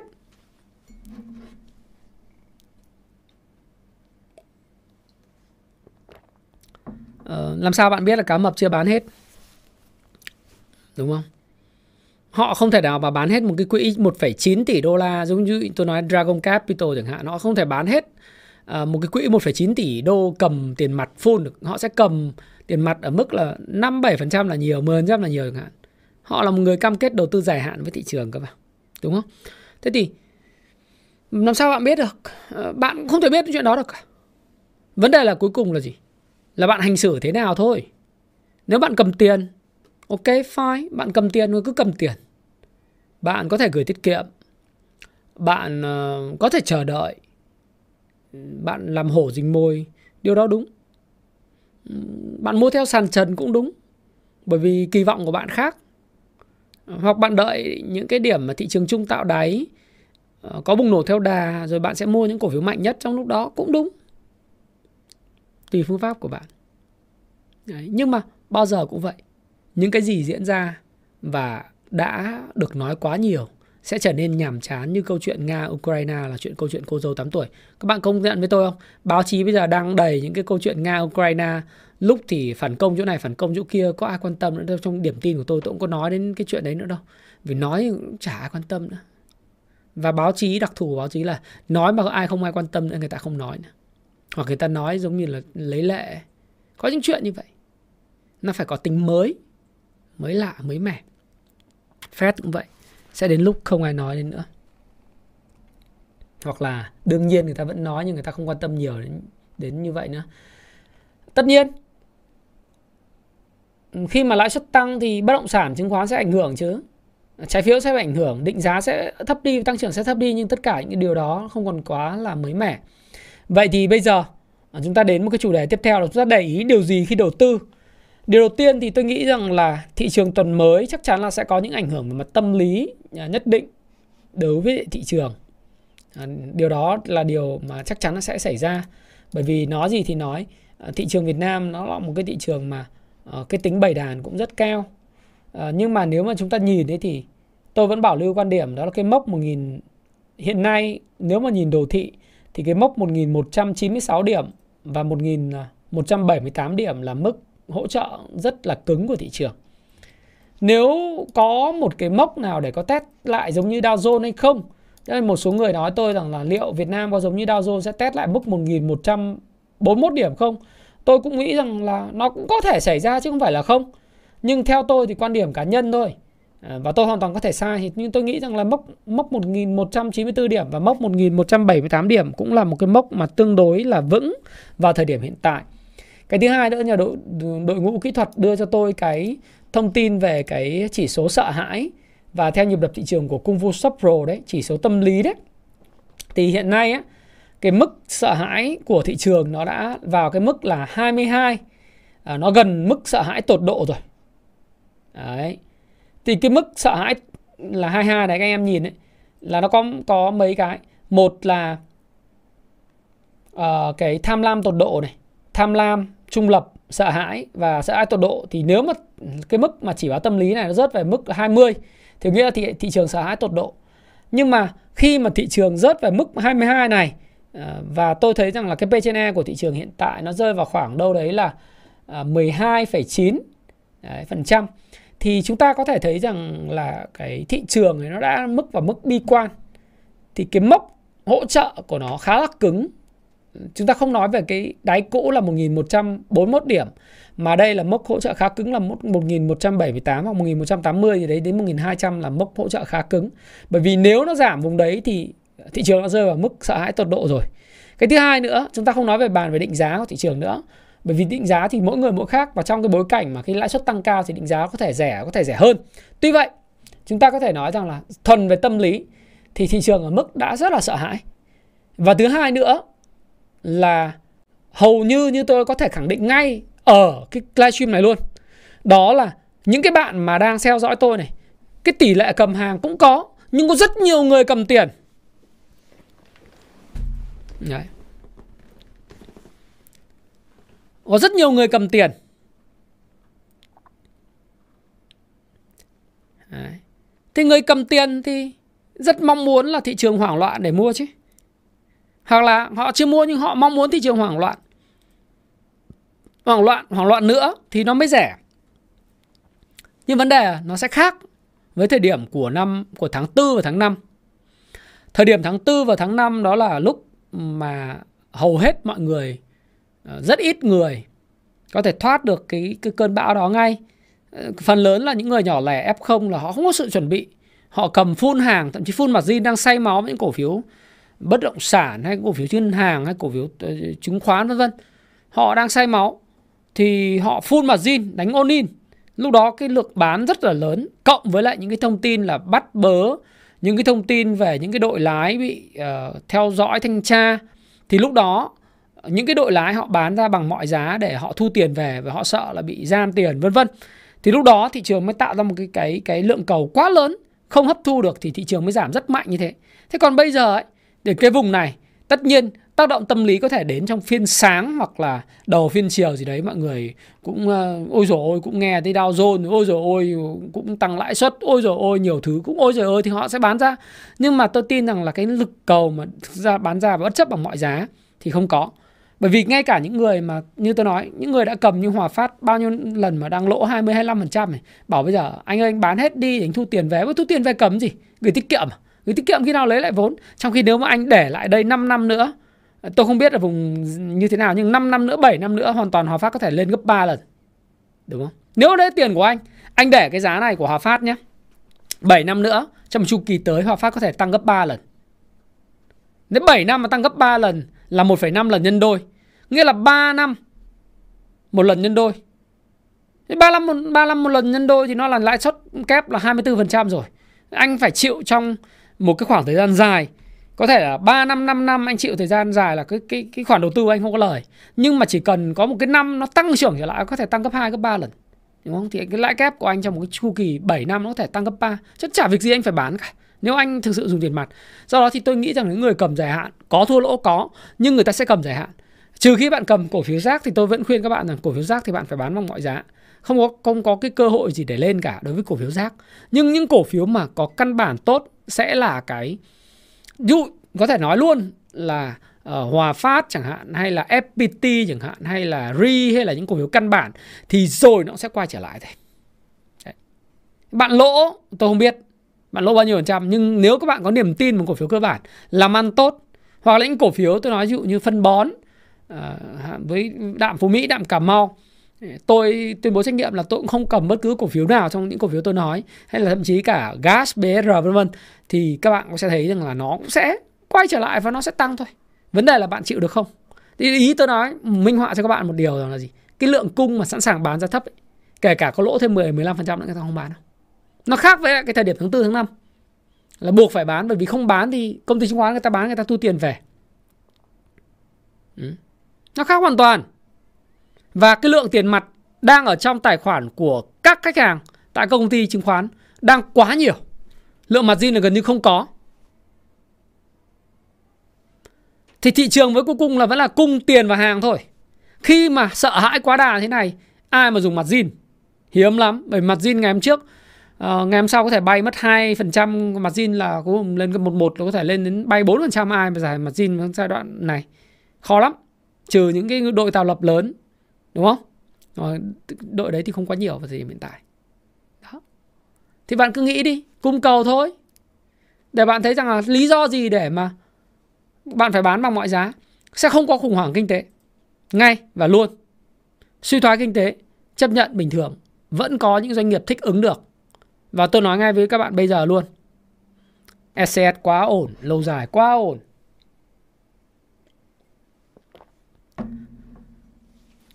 Thực ra nói tích cực thì cũng phải nói tích cực thôi bạn Vũng Tàu TV bởi vì bạn có nói xấu thì nó cũng không thể xấu bởi vì lượng người ta bán người ta cũng cắt lỗ xong người ta cũng cầm tiền người ta quay lại thôi. À, bây giờ ok làm khảo sát cho bạn trả lời chính xác nhé bạn đang cầm tiền mặt hay cổ phiếu? Tỷ lệ như thế nào? À, một là tiền mặt nhiều hơn cổ phiếu. À, tôi làm ha hai tiền mặt ít hơn cổ phiếu. Anh em cứ vote thẳng thắn nhá. Hai là tiền cổ cân bằng 50 50 ba là full cổ phiếu. Bốn là full tiền mặt đây ha. Full cổ phiếu đi cho nó. Anh em chọn nó máu, chứ full tiền mặt nó lại mang tính bias. Hỏi đấy. Full margin à? Úi trời ơi, kinh. Đấy, anh em trả lời giùm tôi cái. Tôi có hai hai phút. Trả lời phun cổ. Ối rồi phun cổ nhiều ấy. Đội phun cổ này chắc là đội đang cầm à, phun tiền trêu thôi. Vì thường là đội mà hay chọn vào phun cổ sẽ là đội phun tiền thế giới đầu tư nó ảo ma Canada lắm. nói vậy mà không phải vậy ha. Đấy. Đội mà phun cổ thường là đội phun tiền bởi vì là à, đội đấy thường là ảo ma Canada. Muốn trả lời khác đi để cho anh em sợ hãi. Nhưng mà thực tế ra đây tôi xin lỗi các bạn những nhà tạo lập người ta soi được hết tiền và cổ của bạn bao nhiêu trên tài khoản, người ta có cái hệ thống hết. Các công ty chứng khoán họ biết hết là bạn có bao nhiêu tiền trong tài khoản, bạn đang bầm cầm bao nhiêu cổ, họ biết. Còn các bạn cứ ngồi đây nói chuyện nhau cho vui tí, đúng không?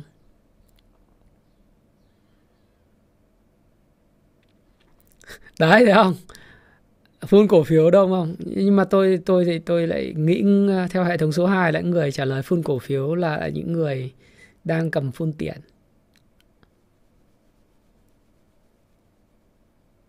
Chuẩn cương nói đúng.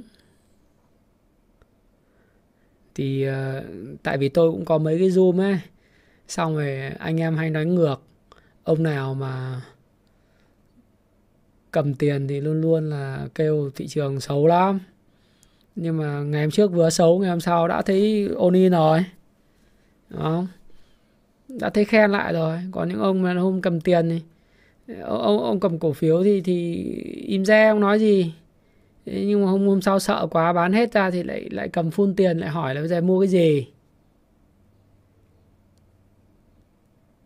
Ấy không có niềm, mất niềm tin em. Thị trường nó thế. Bởi vì em đầu tư ngắn, em mới chấp nhận thị trường như vậy chứ kiên.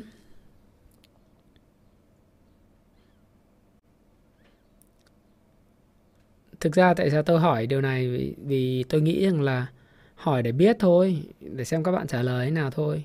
Cũng giống như là tới trước tôi làm research về nghiên cứu thị trường ấy cứ cầm cái cái một cái sản phẩm đi hỏi là em ra sản phẩm này thì chị có mua cho em không?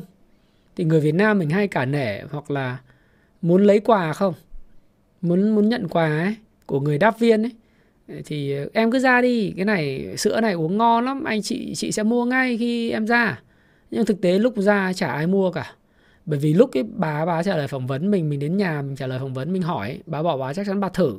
Nhưng mà tôi biết rằng là bà muốn làm đẹp lòng mình bà trả lời là ok uh, chị sẽ chắc chắn sẽ thử. Uh, nhưng mà cuối cùng chỉ muốn là ok mỗi lần phỏng vấn như vậy thì chúng tôi sẽ để lại khoảng một triệu uh, tiền cảm ơn phong bì rồi một ít quà của công ty để gửi lại.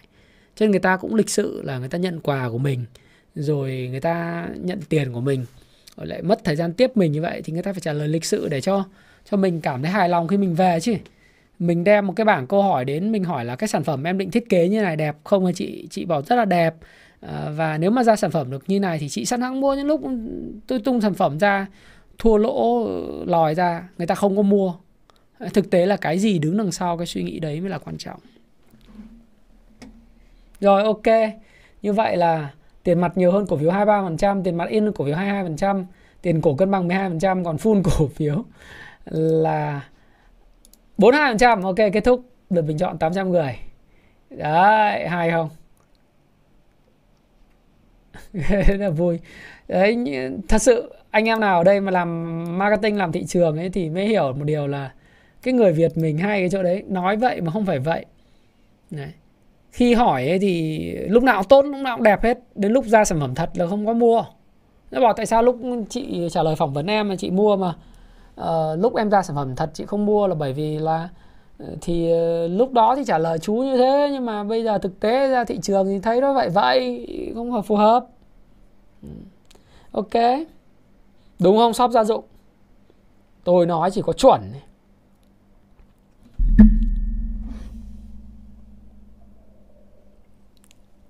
Mấy ông đi nghiên cứu thị trường hay bị lừa lắm Thế cho nên tôi hỏi cho vui thôi chứ tôi biết chính xác và tôi nghĩ tạo lập họ cũng biết chính xác là bạn cầm bao nhiêu hàng, bao nhiêu tiền mà. Ok, bây giờ chúng ta nói về cái thích ứng đối với thị trường thì đối với thị trường ở tuần này tôi nghĩ rằng là như vậy, là 1178 đến 1200 1194 điểm là một cái vùng hỗ trợ khá là cứng của thị trường, bởi vì chỉ số sợ hãi đã cao. Thứ hai, ba nữa là nó rất khác với tháng tư khi mọi người chủ yếu cân cầm hàng và full margin. Đội lái sợ vì bán tin bắt bớ đúng không?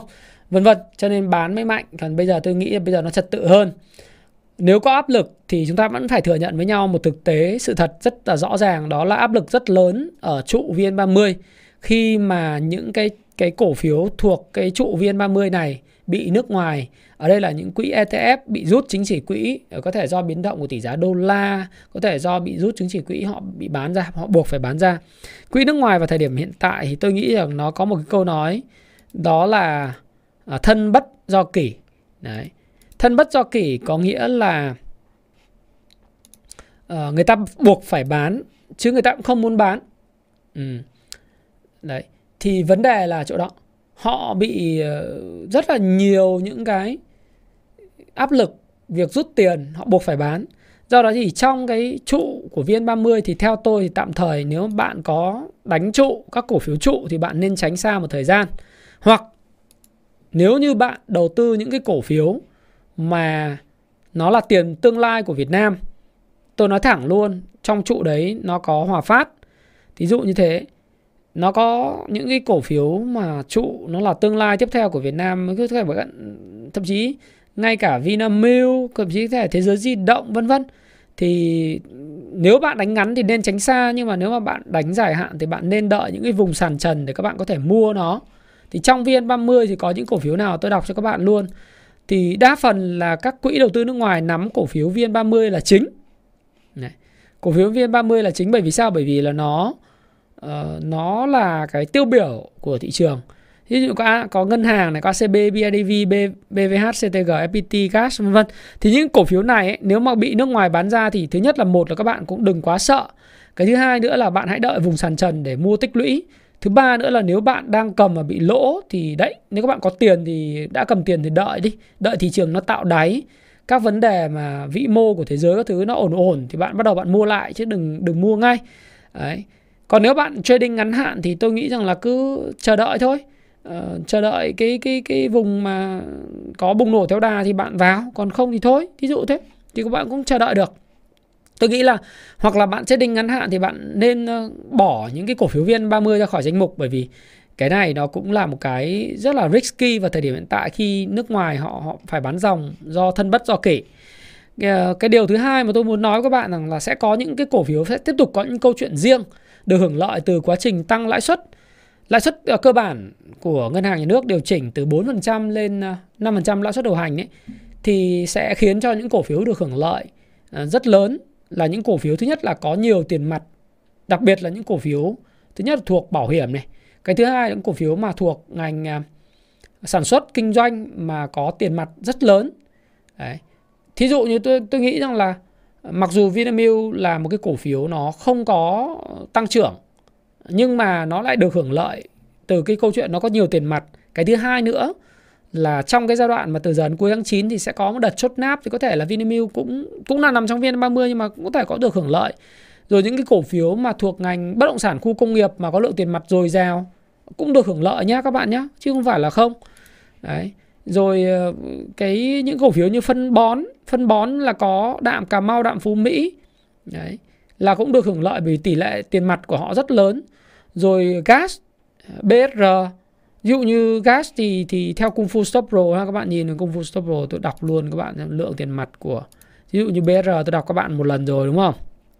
Lượng tiền mặt về tài chính doanh nghiệp à, về biểu đồ các bạn vào phát các bạn sẽ xem.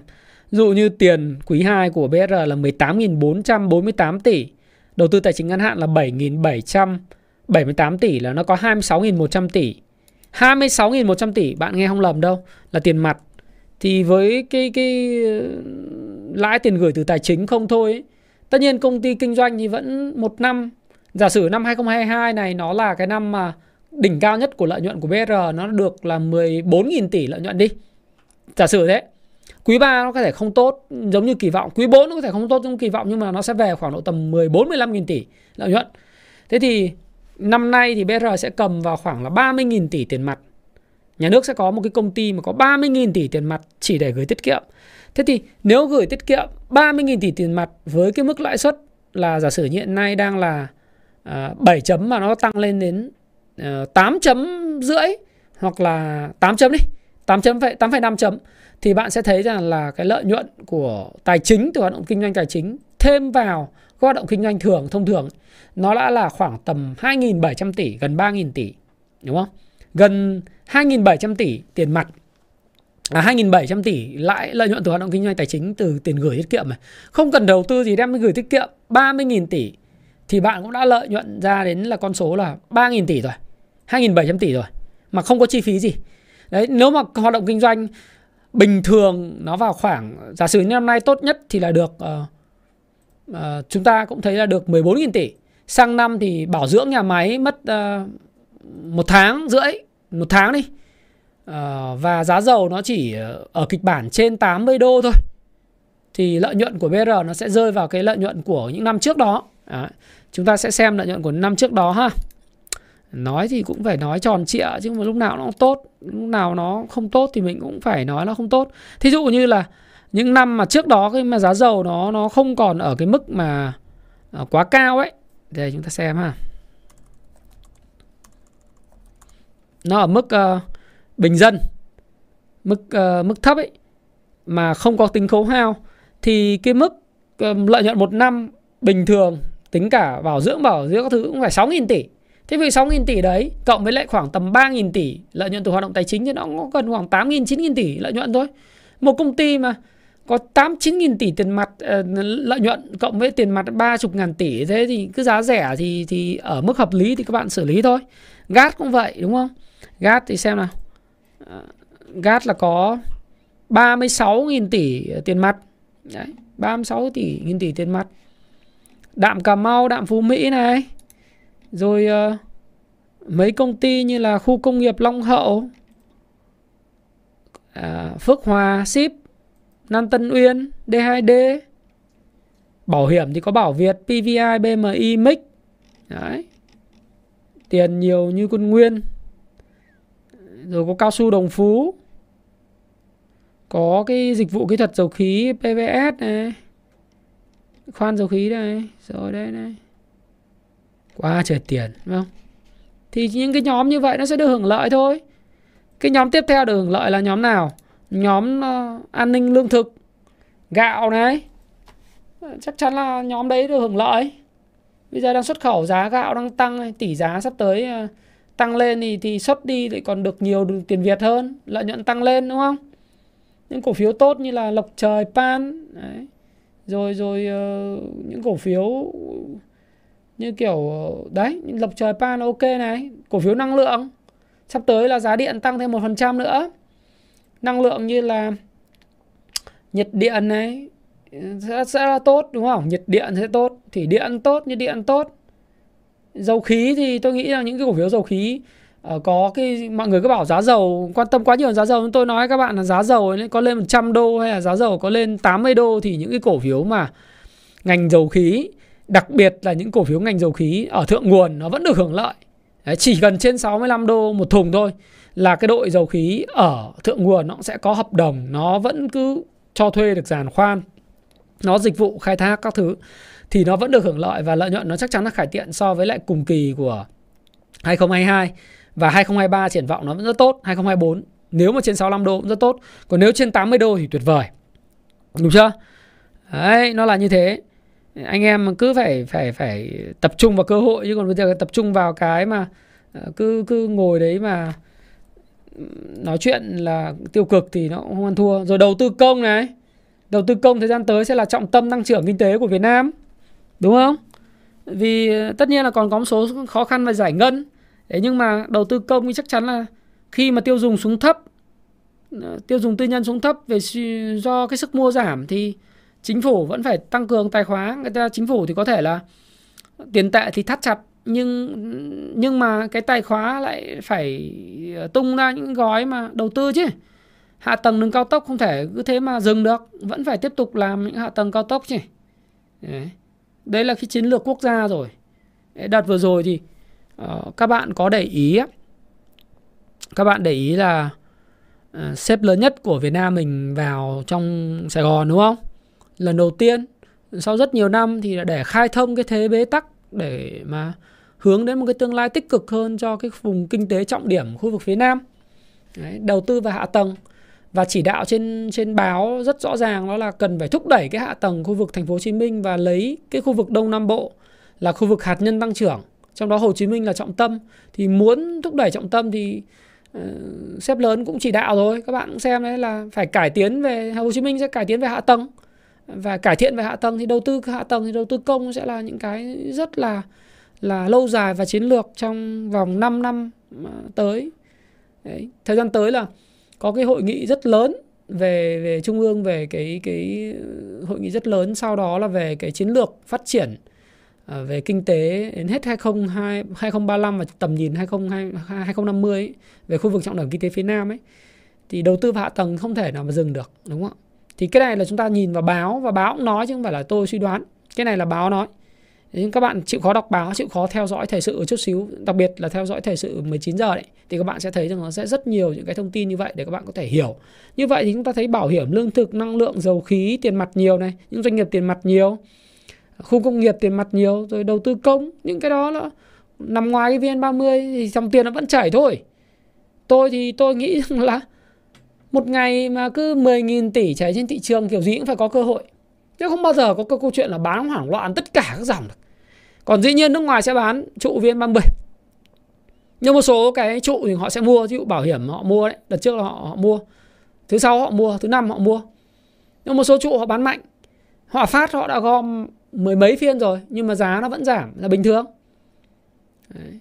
Thế thì cũng quan tâm đến nước ngoài cũng quan tâm điểm số nhưng bạn tôi nghĩ bạn quan tâm đến cơ hội nhiều hơn. Bởi vì tỷ lệ tiền hàng hiện nay theo tôi là không có mặt zin nhiều quá và thậm chí tiền mặt rất nhiều tại công ty chứng khoán và tài khoản của các bạn. Tôi thì tôi không chọn gửi tiết kiệm đâu. Cuộc đời tôi chưa bao giờ đem tiền đi gửi tiết kiệm bao giờ. À, có thể có những năm chứng khoán tôi không có thuận lợi lắm. Có những năm à, tôi thuận lợi hơn người bình thường. À, chuyện nhân đôi nhân ba à, một năm là cũng có nhưng mà có những năm mà cũng thua lỗ khoảng tầm 5, 7, 10%, 15% là cũng có chứ không phải không. Nhưng ờ, chưa bao giờ trong cuộc đời 17 năm mà tôi tôi đem tiền gửi tiết kiệm cả. Bởi vì tôi nghĩ rằng đó là cái lối sống thôi, sự lựa chọn. Tôi thích những cái gì mà có, có, có thể là một hai năm tôi bị thua lỗ nhưng sau đó thì tôi kiếm được rất là nhiều tiền từ nó và tôi gắn kết với nó thì nhiều hơn. Quan trọng là tỷ lệ tiền cổ thôi. Và như tôi đã nói các bạn rằng là tôi biết là mọi người đang chờ đợi các thông tin khẳng định là thị trường đang còn tiêu cực vân vân. À, rồi các mốc hỗ trợ sẽ bị phá vỡ. Nhưng video này xin lỗi các bạn là không có quan điểm và tiêu cực như vậy. Để cho các bạn thấy rằng là dù các bạn đang bị kẹt, à, kẹt thậm chí các bạn đang kẹt DIG, GEC, ăn năm Việt nặng. Nhưng nếu em tin rằng doanh nghiệp đó là những doanh nghiệp tốt nó sẽ phục hồi trong cái dài hạn thì em cứ cầm đi bởi vì cắt lỗ vào thời điểm này theo anh là không phù hợp trừ khi trừ khi em xác định thị trường sẽ giảm thêm 50% nữa hoặc 30% nữa thì em cắt lỗ đi để em mua lại đúng không? Thì đó là cái mà anh trả lời cho cho em uh, uh, hiếu hạnh vì tiền trừ khi là như thế. Còn nếu như em đã tin rằng là Việt Nam mình vẫn tiếp tục phát triển rực rỡ trong vòng 5 năm, 10 năm tới, hạ tầng ở phía Nam thì có con DIG thực ra thì tôi cũng không phải là À, không cầm chưa bao giờ cầm. Tôi cũng chia sẻ với các bạn luôn là nếu mà thực sự là Hồ Chí Minh là trọng tâm hạt nhân của vùng phát triển kinh tế phía Nam thì những khu như Nhân Trạch à, những khu như Nhân Trạch những khu về vành đai ba thì cái cơ hội của hạ tầng khu vực đấy nó sẽ rất lớn. Tất nhiên là trước mắt sẽ có khó khăn khó khăn về khơi thông cái dòng vốn trái phiếu doanh nghiệp khơi thông dòng vốn cho bất động sản. À, nó có những khó khăn về mặt tín dụng của nó trong ngắn hạn nhưng mà trong dài hạn thì em hãy nhìn thấy rằng là nó có cơ hội chứ không phải là lúc nào cũng chỉ là một bức tranh quá tối thui. Bởi vì em không nhanh nhẹn, bởi vì em không phải là cái người mà kinh doanh cổ phiếu, lướt sóng ra ngắn hạn và được thuận lợi khi mà cổ phiếu nó ra ra vào vào kiếm được tiền. Thì em đã lỗ, nhưng không bao giờ anh khuyên em là bây giờ em cắt lỗ bằng mọi giá. Vì nếu em dùng tiền nó là nhàn rỗi thì anh tin rằng em để 5 7 năm đi thì nó sẽ lại mang lại quả cho em, quả ngọt. Bởi vì Hồ Chí Minh chắc chắn là trọng điểm. Lần đầu tiên nhé các bạn nhé là sếp lớn nhất của Việt Nam mình đến thăm Hồ Chí Minh và làm việc với lại uh, những cái đầu não của Hồ Chí Minh sẽ sẽ rất nhiều cái tích cực bởi vì chưa bao giờ thấy có chuyện như vậy đúng không lâu lắm rồi thì Hồ Chí Minh sẽ là trọng điểm tăng trưởng hạ tầng sẽ phát triển thì những khu vực quanh Hồ Chí Minh như là Nhân Trạch là Đồng Nai này, những cái hạ tầng của Long An nó thứ đã kết nối vào. Thì lúc đó nó phát triển chứ. Chứ bây giờ nếu em bảo là anh ơi em đang cầm đích em em bán đi thì thế nào? Thì, thì, thì, thì dễ quá thì bảo anh sẽ trả lời em là em cắt lỗ đi. Anh không cầm đích nha không cầm bất cứ một cổ phiếu bất động sản nào và anh chưa bao giờ đánh giá là cổ phiếu bất động sản ngắn hạn có có cơ hội. Nhưng nếu em cầm dài hạn thì anh nghĩ năm bảy năm chả vấn đề gì đâu. À. quan trọng là em có cầm được năm, bảy năm hay không? Hay là ngày nào em nhìn bảng điện, em sốt ruột thì em bán đi. Hoặc giống như em cầm Hòa Phát ấy, em cầm 5 năm 7 năm nữa. Anh không có thể hứa với em một điều rằng là Hòa Phát nó sẽ ờ, nó sẽ giúp em kiếm tiền rất lớn nhưng ít nhất cũng phải gấp đôi so giá hiện tại, sau 5 năm nữa. Đúng không? Cái đấy là có thể khẳng định được. Tôi có thể cược với các bạn luôn. 7 năm nữa 5 7 năm nữa nó sẽ gấp đôi so giá hiện tại. Ở một thời điểm nào đó, không biết lúc nào nhưng bây giờ em cắt lỗ thì em có thể âm mất 20% là bình thường. Đấy. bình thường, thôi quên nó đi. Nó cũng giống như một số người tin tưởng bitcoin. À quên một cái thông tin nữa, tại sao tôi lại lỗ nhẹ thì bán và bắt đáy, đồng ý. Nhưng lỗ nặng thế thì ờ, thôi. Đúng không?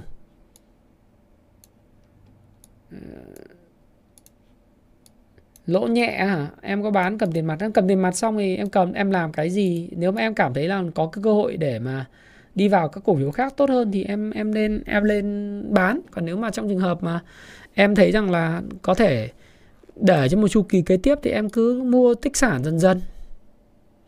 Bán đi thì được tiền, nhưng được tiền thì đau đầu. Bây giờ cầm tiền giải ngân cái gì, phải không? Rồi nó cũng sẽ đến lúc nó quay lại thôi chứ cắt 20 30% đáng nhẽ phải cắt từ lúc nó theo em đọc làm giàu từ chứng khoán người ta cắt lúc 5 6% 7% thôi. Chứ còn bây giờ em để 30% thì bây giờ khuyên em cắt mà rất nhiều anh chị và một số những người mà tôi biết cầm quá trời tiền mà bây giờ cắt đi thì cắt lỗ quá nhiều tiền đi khuyên cắt thì cũng ác. Vì kiếm cái gì được lại không có, không có làm được vậy. Tôi cũng không làm cái cái trò đó. Tôi không bao giờ làm cái cái trò khuyên xui dại như thế. Thực ra suy thoái thì đã suy thoái rồi, suy thoái kỹ thuật là suy thoái rồi. Nếu bạn nói với tôi cái điều này này, bán đi chờ khủng hoảng kinh tế mua, thì điều đó là tôi đồng ý các bạn là có thể bán. Nhưng mà nếu các bạn nói suy thoái suy thoái rồi. Nào các bạn, bây giờ các bạn nhìn vào một thứ, một cái chart rất hay, và nó phản ánh cái tâm lý thị trường. Đó chính là cái chart của Bitcoin đấy các bạn thấy Bitcoin nó có 19.000 đô bạn thấy nó nó chưa thủng cái mốc này, khá cứng. Đợt vừa rồi phép rồi mọi thứ tăng lãi suất.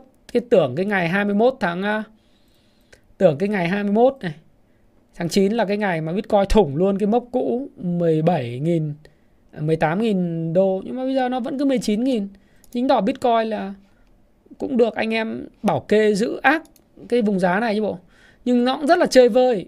Không biết là như thế nào. Anh em bắt đáy thì cũng nhiều, rất là chơi vơi nếu nó thủng thì nó có thể về 12.000 đấy chứ, cũng không phải không, nhưng mà nếu nó giữ được vùng này thì có nghĩa là mọi thứ nó không có vấn đề gì. Tài sản như bitcoin, đầu cơ còn giữ được cơ mà. Thì cũng chưa nói được cái gì cả. Cứ đợi xem ờ, là như thế nào. Nhưng mà có thể nói là những cái sự dọa dẫm của Fed thì đến từ một thời điểm nào đó. Như tôi nói, cổ phiếu năm 94 đến 97 vẫn tăng mà. Fed tăng lãi suất ẩm mầm thời gian đấy. Rồi 2004 2007 Fed tăng lãi suất ẩm mầm gấp đôi, cổ phiếu nó vẫn tăng mần bình thường cho nên bây giờ nhìn vào bitcoin ấy thì cũng cũng cũng chả vấn đề gì. Còn dầu thì tôi thì tôi nghĩ rằng là hãy có có một yếu tố Trung Quốc. Nó test lại cái giá dầu thì cái bản chất về giá dầu ấy thì là giá dầu test lại cái nó không tăng được lên 107 110 đô thì nó sẽ test lại cái cái vùng uh, đỉnh cũ của nó. Đỉnh cũ được tạo ra vào giá 86 đô. Thì bây giờ cái vùng mà hỗ trợ mạnh nhất của nó hiện tại ấy là vùng 82 đô và tôi nghĩ rằng là ở đâu đó thì giá dầu Mỹ có xả xả nữa thì nữa thì cũng chỉ trêu ngươi OPEC cộng đến đầu tháng 10 họp lại người ta sẽ cắt thôi. Thì tôi nghĩ vùng này ở đâu đó cũng sẽ là vùng từ 81 đến 86 đô nó sẽ tạo đáy ở vùng này. Để sau đó thì nó sẽ có cái câu chuyện tiếp theo về vĩ mô và chuyển biến. Thì ở vùng này thì như tôi nói các bạn, doanh nghiệp thượng nguồn vẫn rất là tốt. Có những doanh nghiệp mà họ kinh doanh chứ các bạn hỏi tôi BR ảnh hưởng gì không thì tôi nói thật với các bạn rằng là tôi tin rằng quý 3 của nó vẫn tốt và quý 4 thì có thể nó sẽ không quá là kỳ vọng lớn, nhưng mà tổng thể năm 2022 làm ăn rất tốt. 2023 liệu có tốt như 2022 không thì chắc chắn là không nhưng mà tầm mà giá dầu trên 80 đô thì cái việc mà kiếm ra từ hoạt động kinh doanh chính khoảng 6.000 tỷ à, nhà máy hết khấu hao như hiện tại và với cái công suất như hiện tại thì tầm kiếm ra 6.000 tỷ một năm là không khó, lợi nhuận Đấy. giá dầu thấp thì mua thấp mua thấp thì giá cao lên thì có khi lại lợi nhuận rất là lớn hoặc là Ờ, và nó sẽ được thêm khoảng độ tầm 2.600 tỷ lợi nhuận từ hoạt động ờ, đầu tư tài chính nữa. Rồi chưa kể nâng cấp lên Euro 5 nữa thì tôi nghĩ giá này quá hời. À, kể cả gas cũng thế tôi nghĩ là giá hời. Quan trọng là bạn thấy cảm thấy rằng là ok bạn muốn bán rẻ nữa thì hãy cứ bán về cầm hết hàng và bán về thôi. À, có nhiều người không chịu nổi thì bán về 17 à, bán về 14 thì cơ hội tuyệt vời đúng không? Bạn mà bán được về 17 vùng sàn trần 18 thì quá tuyệt vời tôi nghĩ là vùng này thì sẵn sàng có những người mua để lâu dài. Nếu bạn mua bạn bán về vùng đấy thì quá tuyệt vời. Đấy. còn không nữa thì bạn thích thì bạn bán luôn về ờ, thực ra chỉ sợ bạn không có hàng thôi. Chứ còn bây giờ ai mà thấy bảo là, là có hàng thì cứ bán về sâu vào. Đấy, bởi vì tôi cũng nói với học viên của tôi và rất nhiều người tôi nói là cái đợt IPO vào tháng 2 năm 2018 BR lúc đấy làm ăn trả ra gì nợ còn rất nhiều mà nước ngoài đã trả lên tới là 29 cho đến 32 nghìn một cổ phiếu rồi. Thì không có lý do gì bây giờ một doanh nghiệp mà 30 nghìn tỷ tiền mặt gửi ngân hàng không đã lời đến 3 nghìn tỷ một năm rồi. À, 2.600 tỷ một năm rồi. Đúng không? Cộng với lại lợi nhuận từ hoạt động kinh doanh chính hàng năm với giá dầu trên 80 đô làm ăn khéo léo là có thể có lợi nhuận khoảng tầm 6.000 tỷ nữa tức là một năm làm ra 9.000 tỷ mà doanh nghiệp lại ờ, P trên E thấp rồi uh, P trên E hiện nay 4,6 lần tôi cứ tính luôn bằng cái mức EPS gọi là ừ, thấp tịt nữa nữa ha thì nói thật với các bạn rằng là cái giá này là quá rẻ. Còn nếu mà, nếu mà các bạn bảo có hàng các bạn bảo sợ bán theo giá dầu thì cứ bán về vùng 17 18 ờ, thì sẽ có cái lực cầu rất lớn. Người ta sẽ chờ đợi đấy để mua của các bạn. Hoặc là bạn bán về 15 nữa luôn. Thì rất là tuyệt vời phải không nào? Sợ mà. Nếu sợ thì cứ bán thôi chứ bây giờ cuộc đời làm sao mà khuyên là em cầm thế thì chắc chắn có ăn, em cầm thì chắc chắn có tiền, làm gì có ai khuyên như vậy. Khó khuyên lắm.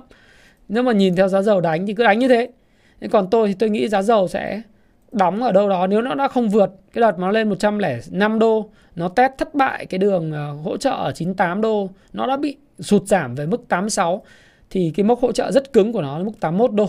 Đấy, cái mức đó là cái mức mà tôi nghĩ là Ờ, sẽ có rất nhiều điều thú vị ờ, sẽ xảy đến bởi vì bản thân hiện tại ấy là OPEC cộng chắc chắn cuộc họp đầu tháng 10 cái thứ hai nữa là ờ, chúng ta cũng sẽ thấy rằng là dự trữ ngoại dự trữ dầu lửa của Mỹ đã mức gần như là là thấp nhất trong vòng 40 năm qua. Mỹ không thể chơi cái trò này mãi. Và đương nhiên cái câu chuyện về Fed về suy thoái dùng mãi thì nó cũng nhảm. Đấy, bản chất là như vậy. Do đó thì chúng ta cứ, cứ tự theo À, cái cơ hội của mình và nhận định của mình thôi. Khu công nghiệp uh, Kinh Bắc thì anh không có nhận định tốt bằng những cái cổ phiếu có nhiều tiền mặt đâu em.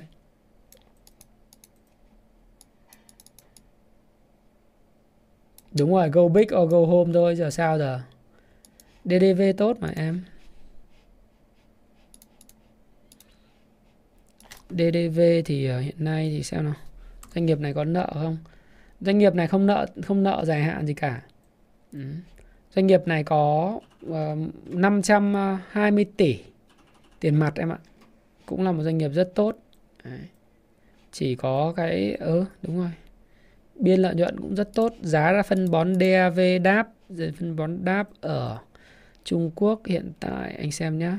Đợi em một chút xíu anh mở ra anh xem luôn cho em luôn đây. Phân bón đáp.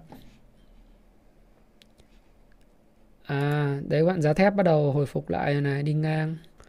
Phân bón ure thì cũng ờ, hồi phục lại từ đáy rồi này. Phân bón đáp.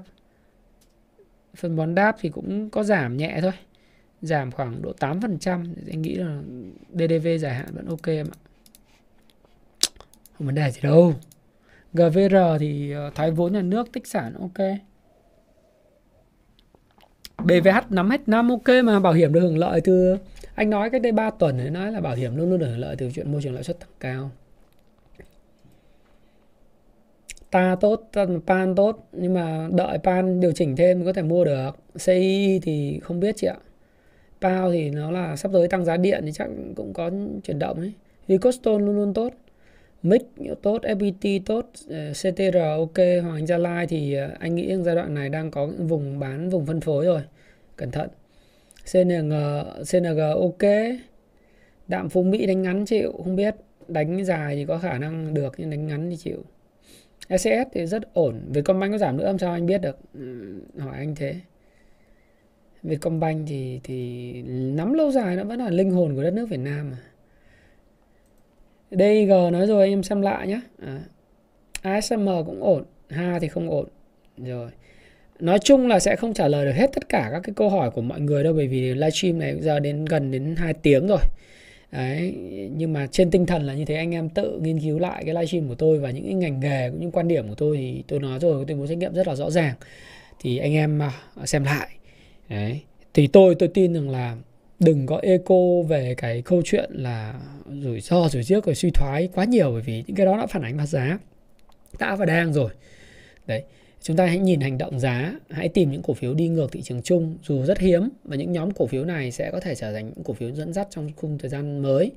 Đặc biệt là cái giai đoạn tới là cái giai đoạn lúc nào cũng có 8.000 tỷ đến 9.000 tỷ, 10.000 tỷ nó sôi động chảy trong thị trường. Thì các bạn sẽ thấy rằng là nó là một cái mà kiểu gì tiền vẫn chảy. Còn nếu như bạn đã cầm những cổ phiếu mà là nòng cốt là cái cốt lõi của Việt Nam trong 5 7 năm tới mà đang có âm tiền đang có bị âm thì lời khuyên của tôi thì đến thời điểm này nếu mà âm quá thì cũng đừng cắt lỗ. Bởi vì ờ, có thể thị trường nó sẽ không, nó có thể giảm hơn 1.200 không? Có thể chứ. Có thể về 1.100 chứ, có thể về 1.000 chứ, đúng không? Và cổ phiếu của bạn có thể mất 15 20% nữa. Đúng, có thể như vậy. Nhưng nếu như bạn tin rằng là bạn cầm một cái doanh nghiệp mà có lợi thế cạnh tranh, không thể phá sản và nó sẽ tăng trưởng trở lại khi Việt Nam tăng trưởng. và Đương nhiên Việt Nam sẽ tăng trưởng rất mạnh thời gian tới. Nên nhớ Việt Nam, Ấn Độ, Indo, Thái Lan và Philippines là năm cái nền kinh tế sẽ là trọng tâm trong cái chiến lược Trung Quốc cộng một cộng cộng cộng trong thời gian tới uh, của Mỹ và của các nước châu Âu. Tất cả những cái câu chuyện như vậy sẽ còn nói rất có là quá là sớm nhưng để các bạn có thể hình dung rằng là trong một thập kỷ tới Việt Nam vẫn là điểm đến của các dòng tiền nước ngoài uh, điểm đến của những cái dòng tiền FDI, FDI cho nên nếu bạn có bị lỗ tôi tôi dành tặng video này cho những bạn mà có bị lỗ thì hãy cứ uh, yên tâm. Nếu tiền đó là tiền thật của bạn thì bạn hãy phải kiên nhẫn một chút. Và tập trung vào công việc hiện tại kiếm tiền để đến vùng sàn trần mua thêm một ít mua thêm một ít nữa tích lũy vào và để cho câu chuyện năm bảy năm tới. Còn nếu bạn đánh ngắn bạn đánh theo trend following bạn đánh theo tăng trưởng thì bạn có thể đợi cái ngày bùng nổ theo đà à, đừng bắt đáy bạn đánh theo sàn trần thì chơi đinh trong chiếc hộp thì bạn bắt ở vùng sàn trần này và bạn à, có lợi nhuận thì bạn ra. À, tất cả tôi nghĩ rằng là đều có cái cách thức nhất định. Tôi thì tôi sẽ không nói là cái cách thức của tôi là như thế nào dành cho bạn. Ừ, bởi vì tôi làm video dành cho rất nhiều người. À, và bạn nếu để ý thì bạn sẽ nhìn thấy có những cái tâm của tôi khi trả lời. Tôi không muốn thiệt hại dành cho các bạn. À, tôi muốn các bạn theo dõi tôi à, luôn luôn có một cái giải pháp dành cho mình phù hợp với hoàn cảnh của mình phù hợp với thời gian của mình nhất. Thì đó là cái chia sẻ rất là chân tình tật lòng của tôi. Chứ không phải là tôi muốn là ừ, do bạn dở à, do tôi giỏi do người khác giỏi bạn dở. À, tôi không nói như vậy đâu. Và đương nhiên thì tôi nghĩ rằng là bạn sẽ tìm được cái giải pháp dành cho mình. Bạn ít thời gian thì hãy mua theo phương pháp sàn trần thôi tích sản thôi. Còn nếu bạn có thời gian hãy theo dõi nó và đầu tư theo tăng trưởng đấy, là cái mà như vậy còn nếu bạn muốn học thêm từ tôi thì bạn có thể đăng ký khóa học công vụ chứng khoán vào tháng 11 tới à, tôi sẽ ngưng nhận vào khoảng ngày 20 tháng 10 tôi sẽ ngưng nhận và sẽ không nhận học viên nữa và ngày hôm nay có một thông tin nho nhỏ đó là hôm nay là ngày cuối cùng của cái tháng sinh nhật ưu đãi của Happy Life trên website Happy Life cũng như là trên các cái sàn thương mại điện tử Tiki, Shopee. Các bạn có thể đặt hàng ngày hôm nay để nhận những ưu đãi cuối cùng trong cái ngày kết thúc của cái tháng sinh nhật này. À, các bạn ha. Và Thái Phạm cảm ơn bạn đã lắng nghe chia sẻ của Thái Phạm trong một cái livestream dài đến 2 tiếng. À, các bạn có thể nghe lại nó. Đặc biệt một số người ham học hỏi thì có thể nghe lại. Và hãy để cho thị trường chứng minh thị trường ờ, là tập hợp của những con người với những cảm xúc khác nhau nhưng quan trọng không phải là vấn đề là bạn nghĩ gì mà quan trọng là lượng hàng cung tiền thực sự trên thị trường lượng cung của hàng hóa và lượng tiền thực sự cũng như những cái tạo lập lớn họ nghĩ gì họ có mua không hay họ bán và hãy tránh xa VN30. À, ra thì bạn sẽ thấy sẽ có những cơ hội khác. À, các bạn ha. Xin chúc các bạn có một cái buổi tối chủ nhật thật là may mắn vui vẻ bên gia đình và hãy nghe lại video này nếu bạn muốn. À, về những cái ngành nghề mà tôi nghĩ rằng nó sẽ được hưởng lợi nó sẽ là những cái bông hoa mọc trong mùa thu hoặc mùa đông. Và xin chúc các bạn có một tuần giao dịch à, thật là tươi mới và may mắn à, xin cảm ơn và xin chào và gặp lại. Cảm ơn uh, Mai VT Đỗ Đức Huy Thơ Nguyễn Hậu Quang Sĩ Trần Ben. Cảm ơn uh, Lê Tiến Tài bất động sản nhé đấy cụ vào cụ vào trong Sài Gòn là có chuyện đấy. Là tốt cho Sài Gòn lắm đấy. Cho nên là cứ anh em cứ cứ tự tin đi.